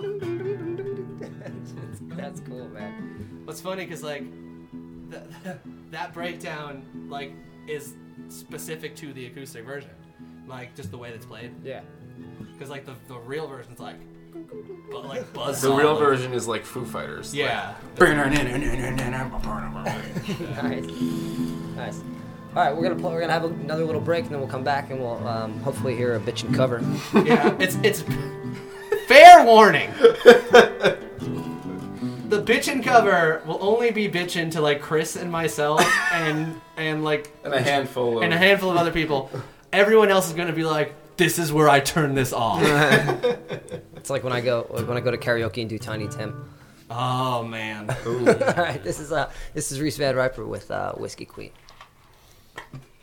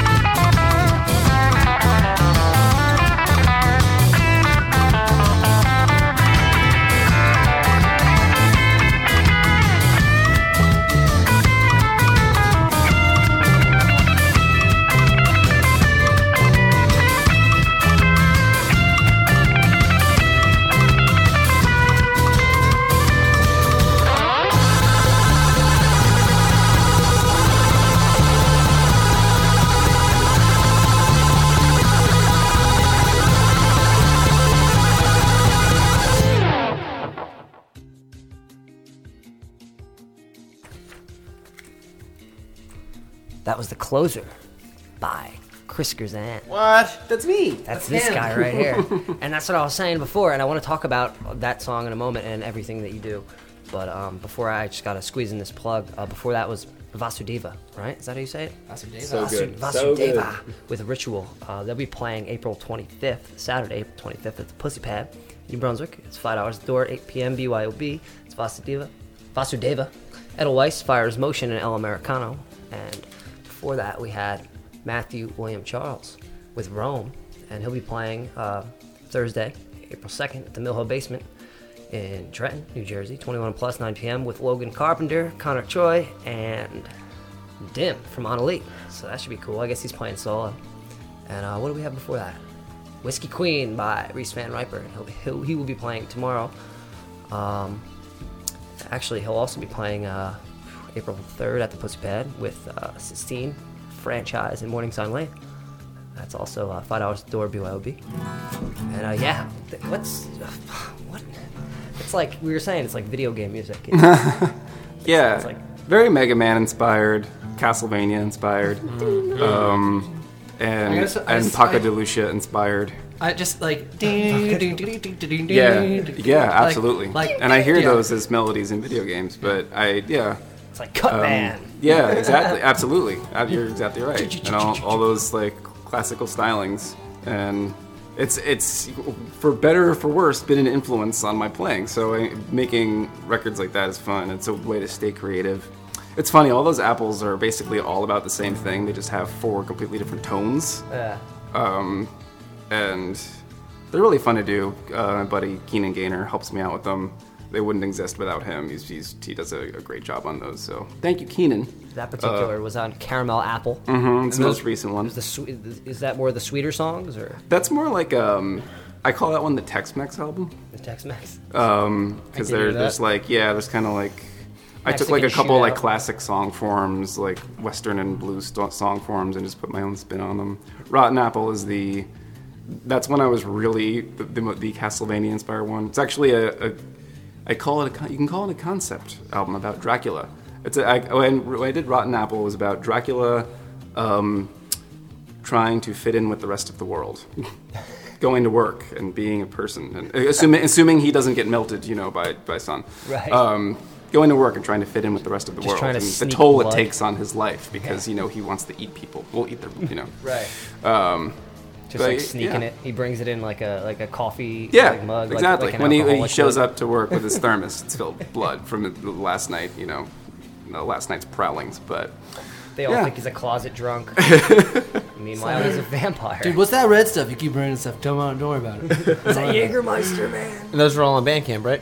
They're all in Bandcamp. Uh, it's my name. It used to be uh, the name of the project used to be Dry Wheat Toast, and then I changed it to my name because I decided to stop being a wussy and start owning my music with my, my actual name.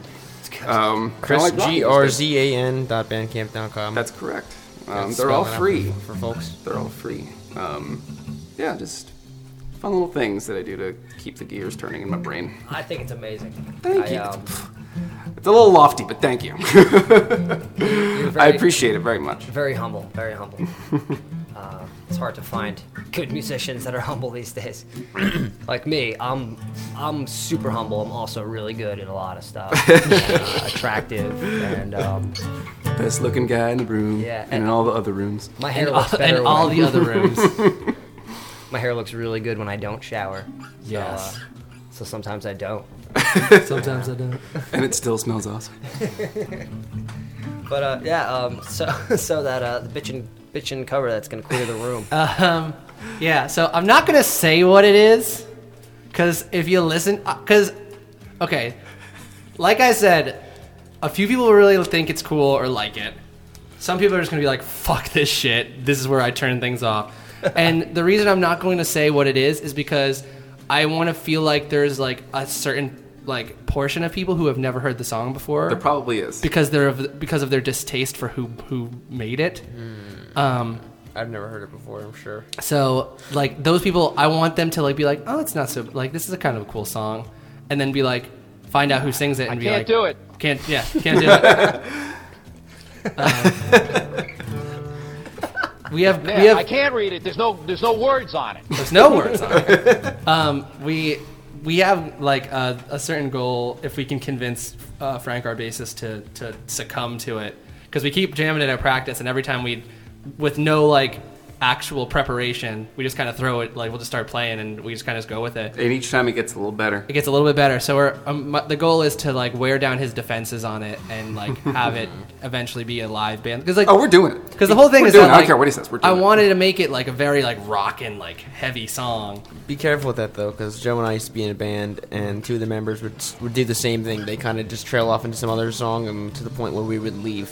Yeah. so yeah, the thing is like we're all ganging up on Frank at this point because like Joe, Chris, and myself like are actively trying to make this happen. Well, he can pick the next cover. Yeah, You know? I think he wants be- to do like a Warren Zevon song, which I'm like, that's cool. Dude, Yeah. I'll. I, I nope. Just every, I every, ain't complaining. every time he uh, you start playing it and like he, he makes he rolls his eyes or makes a face, just just put this on.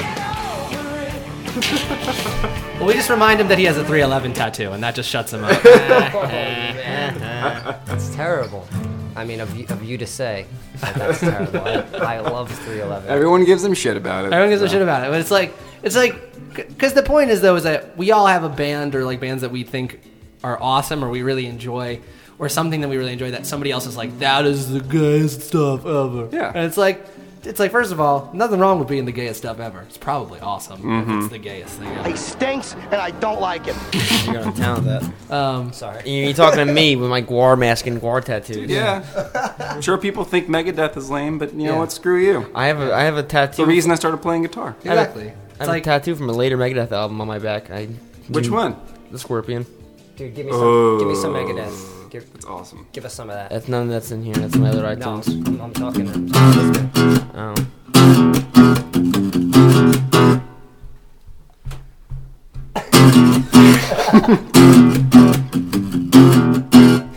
You take a mortal man and Your laugh screwed me up. I can't help it when you're like halfway to laughter on your own and just like yeah, hello me. That's so. Meet the real me. Hello, me. Meet the real me. In my misfit's way of life, there's something past is mine. Most valued possession. Do it at um. Do it. Do it with uh. d- Do it with Dracula's voice. my misfits way of life. Uh, Did you know that Bela Lugosi, who coined that accent for that character, really in the like Universal film, he Mm-hmm. like spoke no English except for his lines. Like he didn't know how to speak English aside from what like was in the movie or in the play when it was the play before it. Right. So like. They're just like that's why it came across so striking, or that's why his performance was what it was, because he was just literally like saying sounds like in his head. You know, he's like, you know, there's like work with the other actors. Like, so yeah, Bela. It's like, no, no speaking. It's like, it's like, I want to suck your blood. It's like, it's like, okay, you know that, but you don't know hello or thank you. Or, it's like that's what I just picture in my head is someone being like, I'm getting really pissed off at this dude. I gave him a bagel. He didn't say thank you It's like uh. because he only knows I want to suck your blood. He doesn't doesn't get it. Is it any better than Daniel Day Lewis being Lincoln for like three months straight around him? Like, I- dude, I would love to be in like our, like my ex girlfriend saw was in Richmond when they were like re, like filming that movie and saw Daniel Day Lewis in full Lincoln Oh. get up, basically like just walking down the street because he's just like Right. because he doesn't He break lived character. he- yeah. So it's just like him like in I don't know necessarily in Lincoln dress, but like as Lincoln like walking down the street and she's just like I kind of wanted to say hi like. how do you say hi to the 16th president? Yeah, exactly. It's like I'd be like, Mr. President, I appreciate what you've done.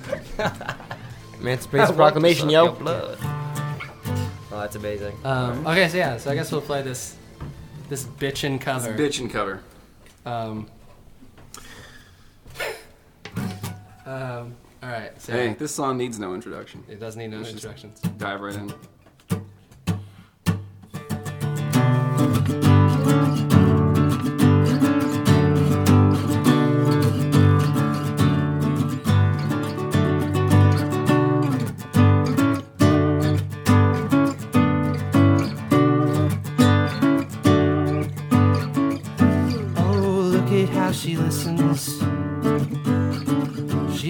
Nothing what she thinks.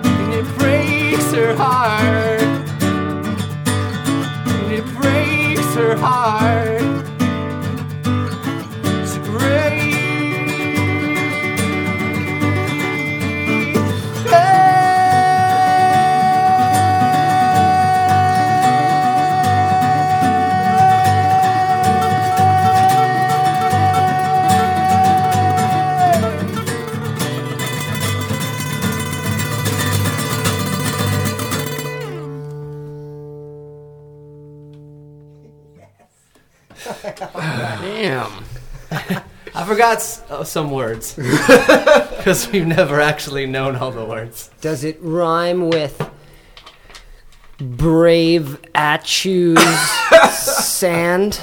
Yes, it does. I have no idea who it is. that, was, that was really good. Yeah, um, yeah, it's it's so Yes, like. so I okay, just want we- to say, if anyone doesn't know what that was and you liked it, you like a Dave Matthews song. Yeah, you like a Dave Matthews Band song. I mean, I'm leaving it off like the notes of the podcast, so if people have Yes. to come across it and discover naturally, Mystery like we cover. all did. Yeah, no, you gotta you gotta go through it to get to the to the reveal. Yeah. If you don't know it already, you have to wait until this point in the podcast to find out you like Dave Matthews. You know what? Historic, historically, like I a was jerk off hippie. I was never a big fan historically, but like I don't know, I like Seattle. So anything from Seattle, I kind of just well, it's, you know what's funny? It's like give the old thumbs up.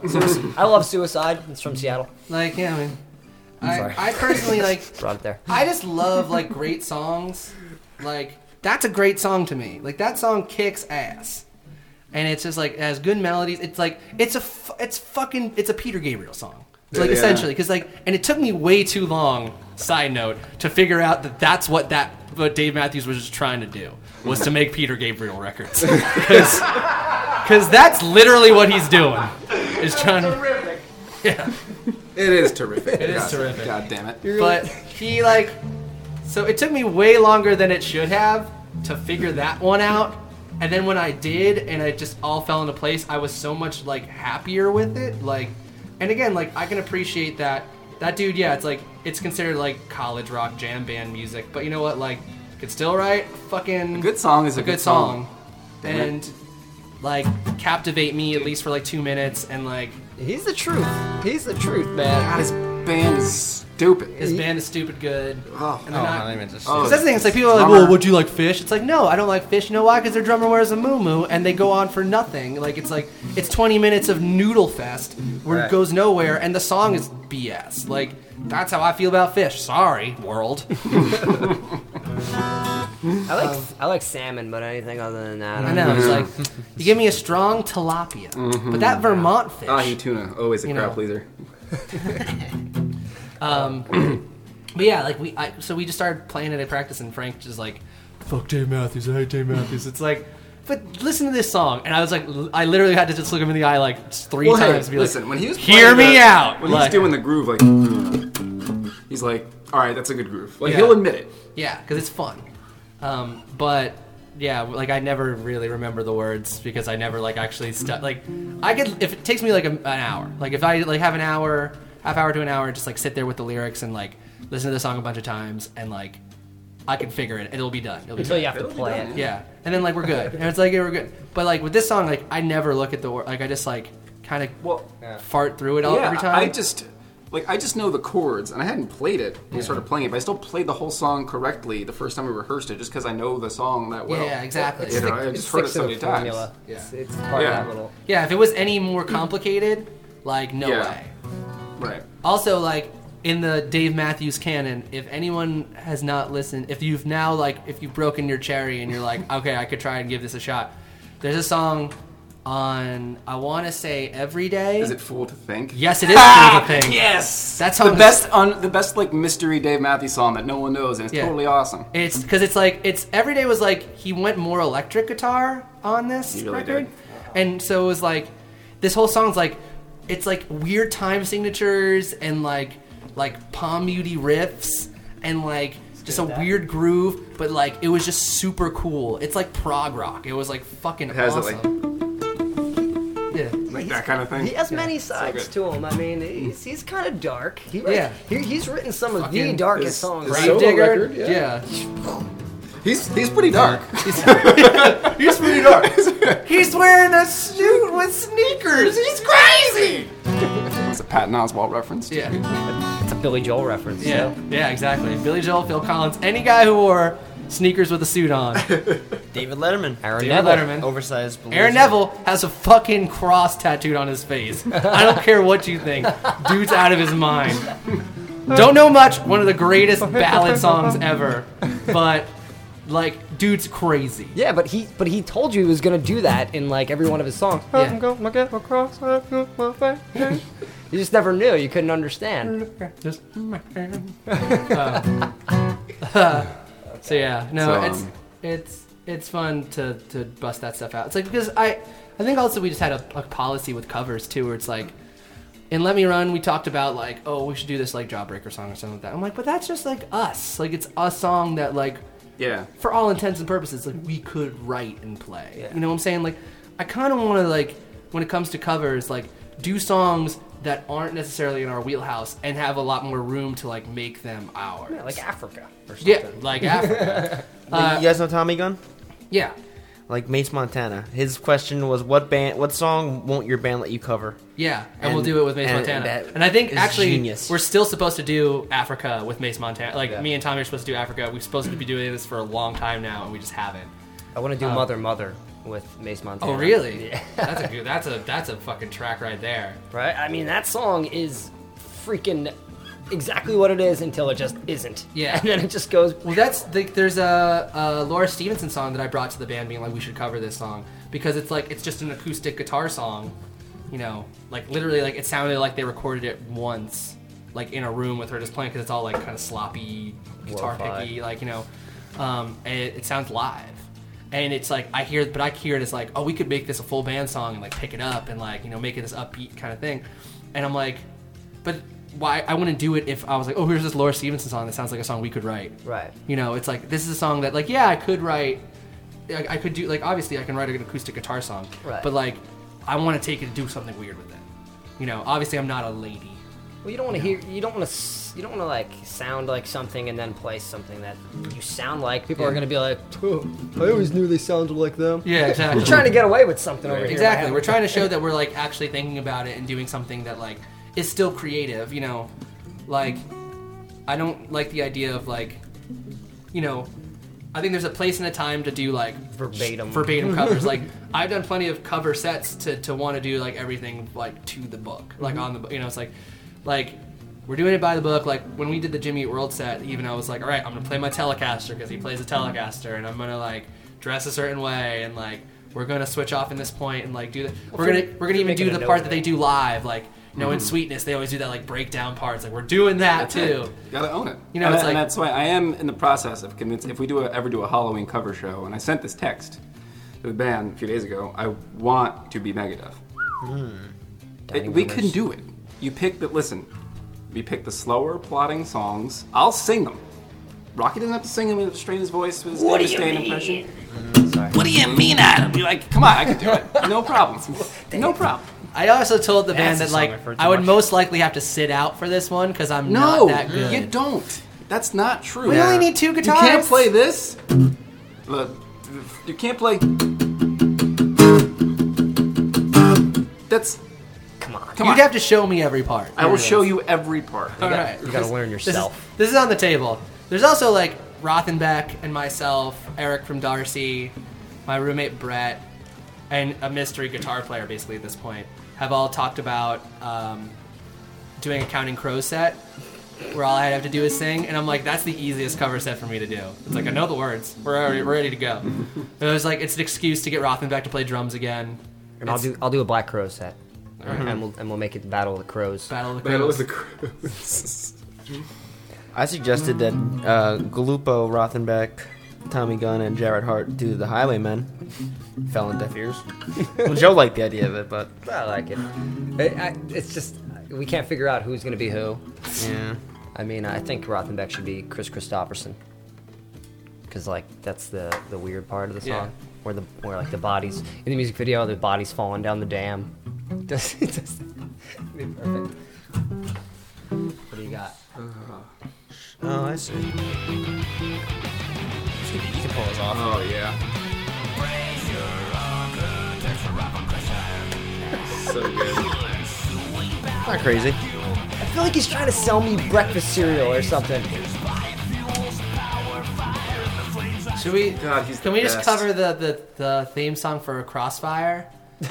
Crossfire. See, okay. You fun- get caught up in love. yeah, yeah. That's the thing. That's I. Okay, so I realized again, way late to the game on this one, that they were saying Crossfire. You'll get caught up in the crossfire. Mm-hmm. I thought for a long time that they were saying you'll get caught up in love. like, you'll get caught up in love because at that point, like when I was a kid, I was like, every song's about love, so I'm gonna get caught up in love. Crossfire, like, wait through the line. Sorry, I fucking love that song. They're all the same song. Yeah, they're all the same. I'm sure you've heard this one before. Hold on, hold on. Spanish version?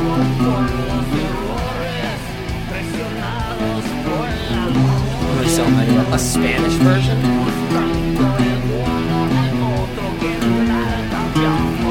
Oh, Look at this guy. This is a great song. Great album. Oh man. I'm sorry, I, get- I, I haven't talked about Megadeth in, in a lifetime. This I is actually really I also for me. really appreciate now that I'm looking at the screen that the the art for this uh, paranoid android like bed is the Versus. cover of verses. Yeah. Yeah. Because one song I used for uh, a bed was off verses, and then it just kind of just that was the only thing that had al- album artwork, so it Right. just spread across the everything like a virus. I just realized we're pushing we're pushing two hours and forty minutes. Oh, Holy boy. shit! Of live broadcast. Oh. Live broadcast. If, if you're if you've been listening the whole time, God bless you. God, we, we do. Man, we do. We do have listeners that have been here the whole time. That's awesome. That is- Thank you. Good for you Sorry, guys. sorry for everything. Sorry about nothing. I'm sorry about absolutely nothing, Yeah. including my two seconds of Davey Stain and our Dave Matthews cover. All the Daves. All the Daves. No, that's that's what they're That listening. night Death in years. This is so fun. Oh man, I will, will talk your ear off, man. I'm going. So to, um, there's a there's a podcast that that's happening down in South Jersey called The Great Albums, where you're basically just talking about your favorite album. Mm-hmm. Um, I'm going on there. I think April 19th to talk about verses. Oh, awesome. Good record. So that's gonna that's gonna be a good one. Tune in for that. It's uh, Bill from Small Planet Radio. Somebody else from the Paper Jets, I think. Yeah. Should be, Podcast, uh, man. Should be It's the future. podcast. It's nichey, but you know, it's cool. It is. It's actually it's growing a little bit. I mean, people are really, really getting into the podcast thing, and now there's like video podcasts, which is like kind of strange to me. Mm-hmm. Yeah. But we'll do it soon. We'll be those guys. Yeah, man. we do chat roulette sometimes, and people are just mm-hmm. like, "What's going on?" And then the occasional wiener. you know. Occasional. I mean, you can't, Occasional wiener. you can't escape it. It happens. Occasional wiener is going to be one of the songs on the new record. It should. You should wait for your. Occasional wiener. It's a sequel to Detachable Penis. You should wait for your EP. Yeah. Your God, I forgot about that song. Wow. Play. Uh, occasional wiener. Also, um, Extended. I had a. I said a, I said this phrase the other day. Insidious fibs. And I, and I think that's just a fun thing to say. Um, I think you've got an insidious fib. and then we're just gonna steal all of Danielle's like puns. Oh yeah, like, absolutely. Like, you know, like we were driving back from Atlantic City, and our new friend Danielle was like, you know, like what really makes me angry is when people don't like take full advantage of a pun, like, like. Like when someone says like, "Oh, I'm doing a tea detox," it's like tea tox, fucker. Like it's tea tox. Also, a uh, Fast and the Fast and the Furious franchise blew their chance at naming their fourth film Fast Forward. Or fast furious. Ugh, blew it. Blew it.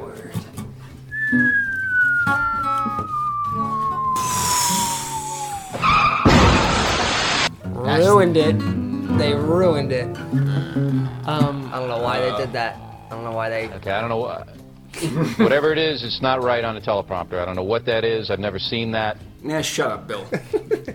Bill, you're almost dead. Yeah, he's done. We have to kill him out. But um, Alex Jones, 20, 2015. well, hey, um, thank you so much for. Yeah, thank you for having us. this Thank has you. been It was a lot a of fun. blasty. guys, come by whenever you want to. We'll be here Monday, eight o'clock, every Monday probably. Come in and can't drink our beer because you don't drink beer. drink and beers. You can't have our coffees; it's got caffeine in it. So I mean, we could be we could be friends. Yeah. Um, We will go to a diner after this, most likely. yeah, yeah. and and he'll get a decaf coffee and something somewhat healthy, and I'll get a milkshake and an omelet or something. wow.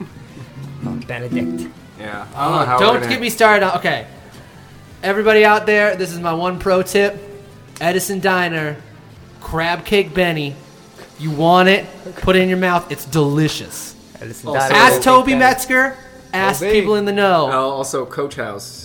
Coach House. Um, the Salmon Burger. The salmon burger at Coach House It's Diner in Jersey City. Salmon Dreams. It is beautiful. I've had it once. It was very good. Chris has had it every single time every we've Monday. had practice. Yeah. every Monday. Speaking of good food at the Court Tavern, you got the guys from Garden Steak up Now, there yeah. in the kitchen making awesome cheesesteaks. Yes. That are Court like- Tavern now has cheesesteaks. Yeah. I am very okay. Pork roll I'm. I'm assuming that a lot of people who listen to this have been to the court, and I appreciate that because it pays my bills. Like when you show up, I actually get to to live. So the more people that show up, the happier I am. Especially, and also the fact that it's like, hey, it is one of the only fucking music venues in this area. Like, thank you for supporting it. If you haven't been there, please come. There's a, there's a show literally three days a week every week. Yes. You know, there's sometimes four or five shows a week. Sure is. Um, so My I wife appreciate. had one of the cheesesteaks, and I, uh, and I took a bite, and it was amazing. Yeah, So. it's like so you can now pick pork roll, chicken, or beef as, your, meat. sta- yeah, as your. And then some of the sandwiches come with pork roll on them, so you could potentially have double pork roll. Um, but there's also Sin, pure sin. I will uh, uh, maybe entice people with this. There's a secret menu item. Is there? There's a secret menu item. Oh, dining you room have to be in the, you have to be in the know. Okay. If you go up to the bartender and you add, you order your sandwich, and you say, "I want it Lee Van Cleef style." Lee Van, Lee Van Cleef style. It's a secret. It's not going to be on the printed menu. You got to know about it to, to get it. It's a few bucks extra, but you get a full portion of chicken, a full portion of beef, and a full portion of pork roll all in one sandwich. Wow.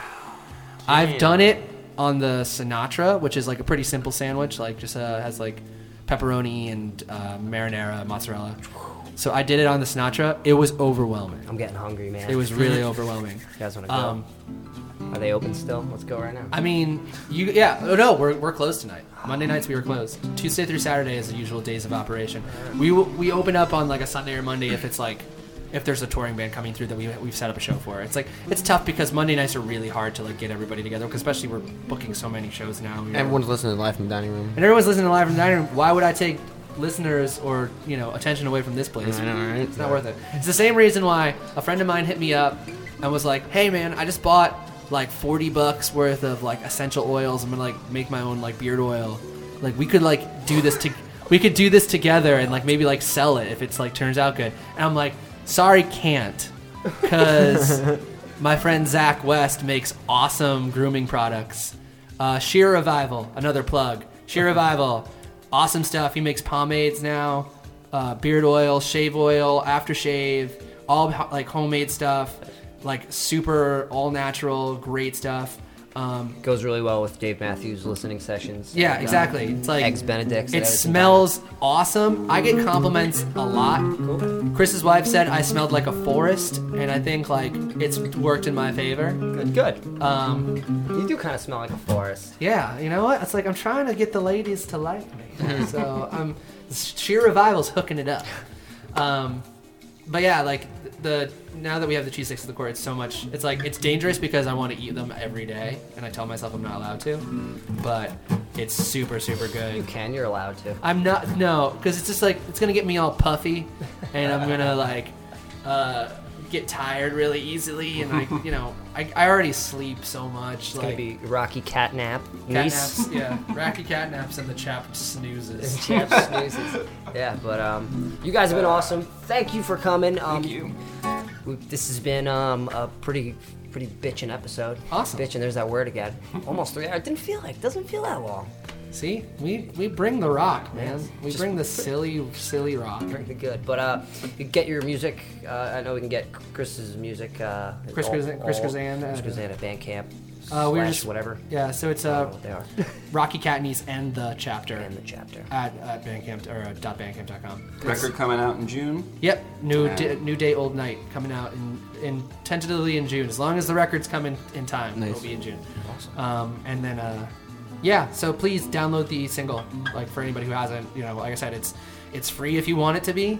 Um, if you want to throw us money, it literally is just recouping the losses I have accrued from for making the record, um, and then going to pay for us to hit the road in June because we'll be doing a tour of the Midwest uh, end of June. Very exciting. Yeah. I want to do that myself. But uh, just like um, just like this episode and all the past ones, you can hear it at uh, diningroomradio.net or um, on your Stitcher or um, Apple iTunes app or whatever you got or whatever whatever podcast downloader thing you have. We're probably there. So uh, thank you guys. And um, I believe we're playing the show out with uh, Uh, yep. A year ago today, Dave Brockie died sitting upright in a chair in his house of an eventual heroin heroin overdose, which is a bummer because he was he was a real force of nature. he's in space somewhere. Yeah, uh, that's Oderus Urungus, Dave Brockie. Um, I saw Gwar's Eternal tour in three different cities in the past year, and they ended their shows with this, so I feel it's fitting to end this week's episode with The Road Behind.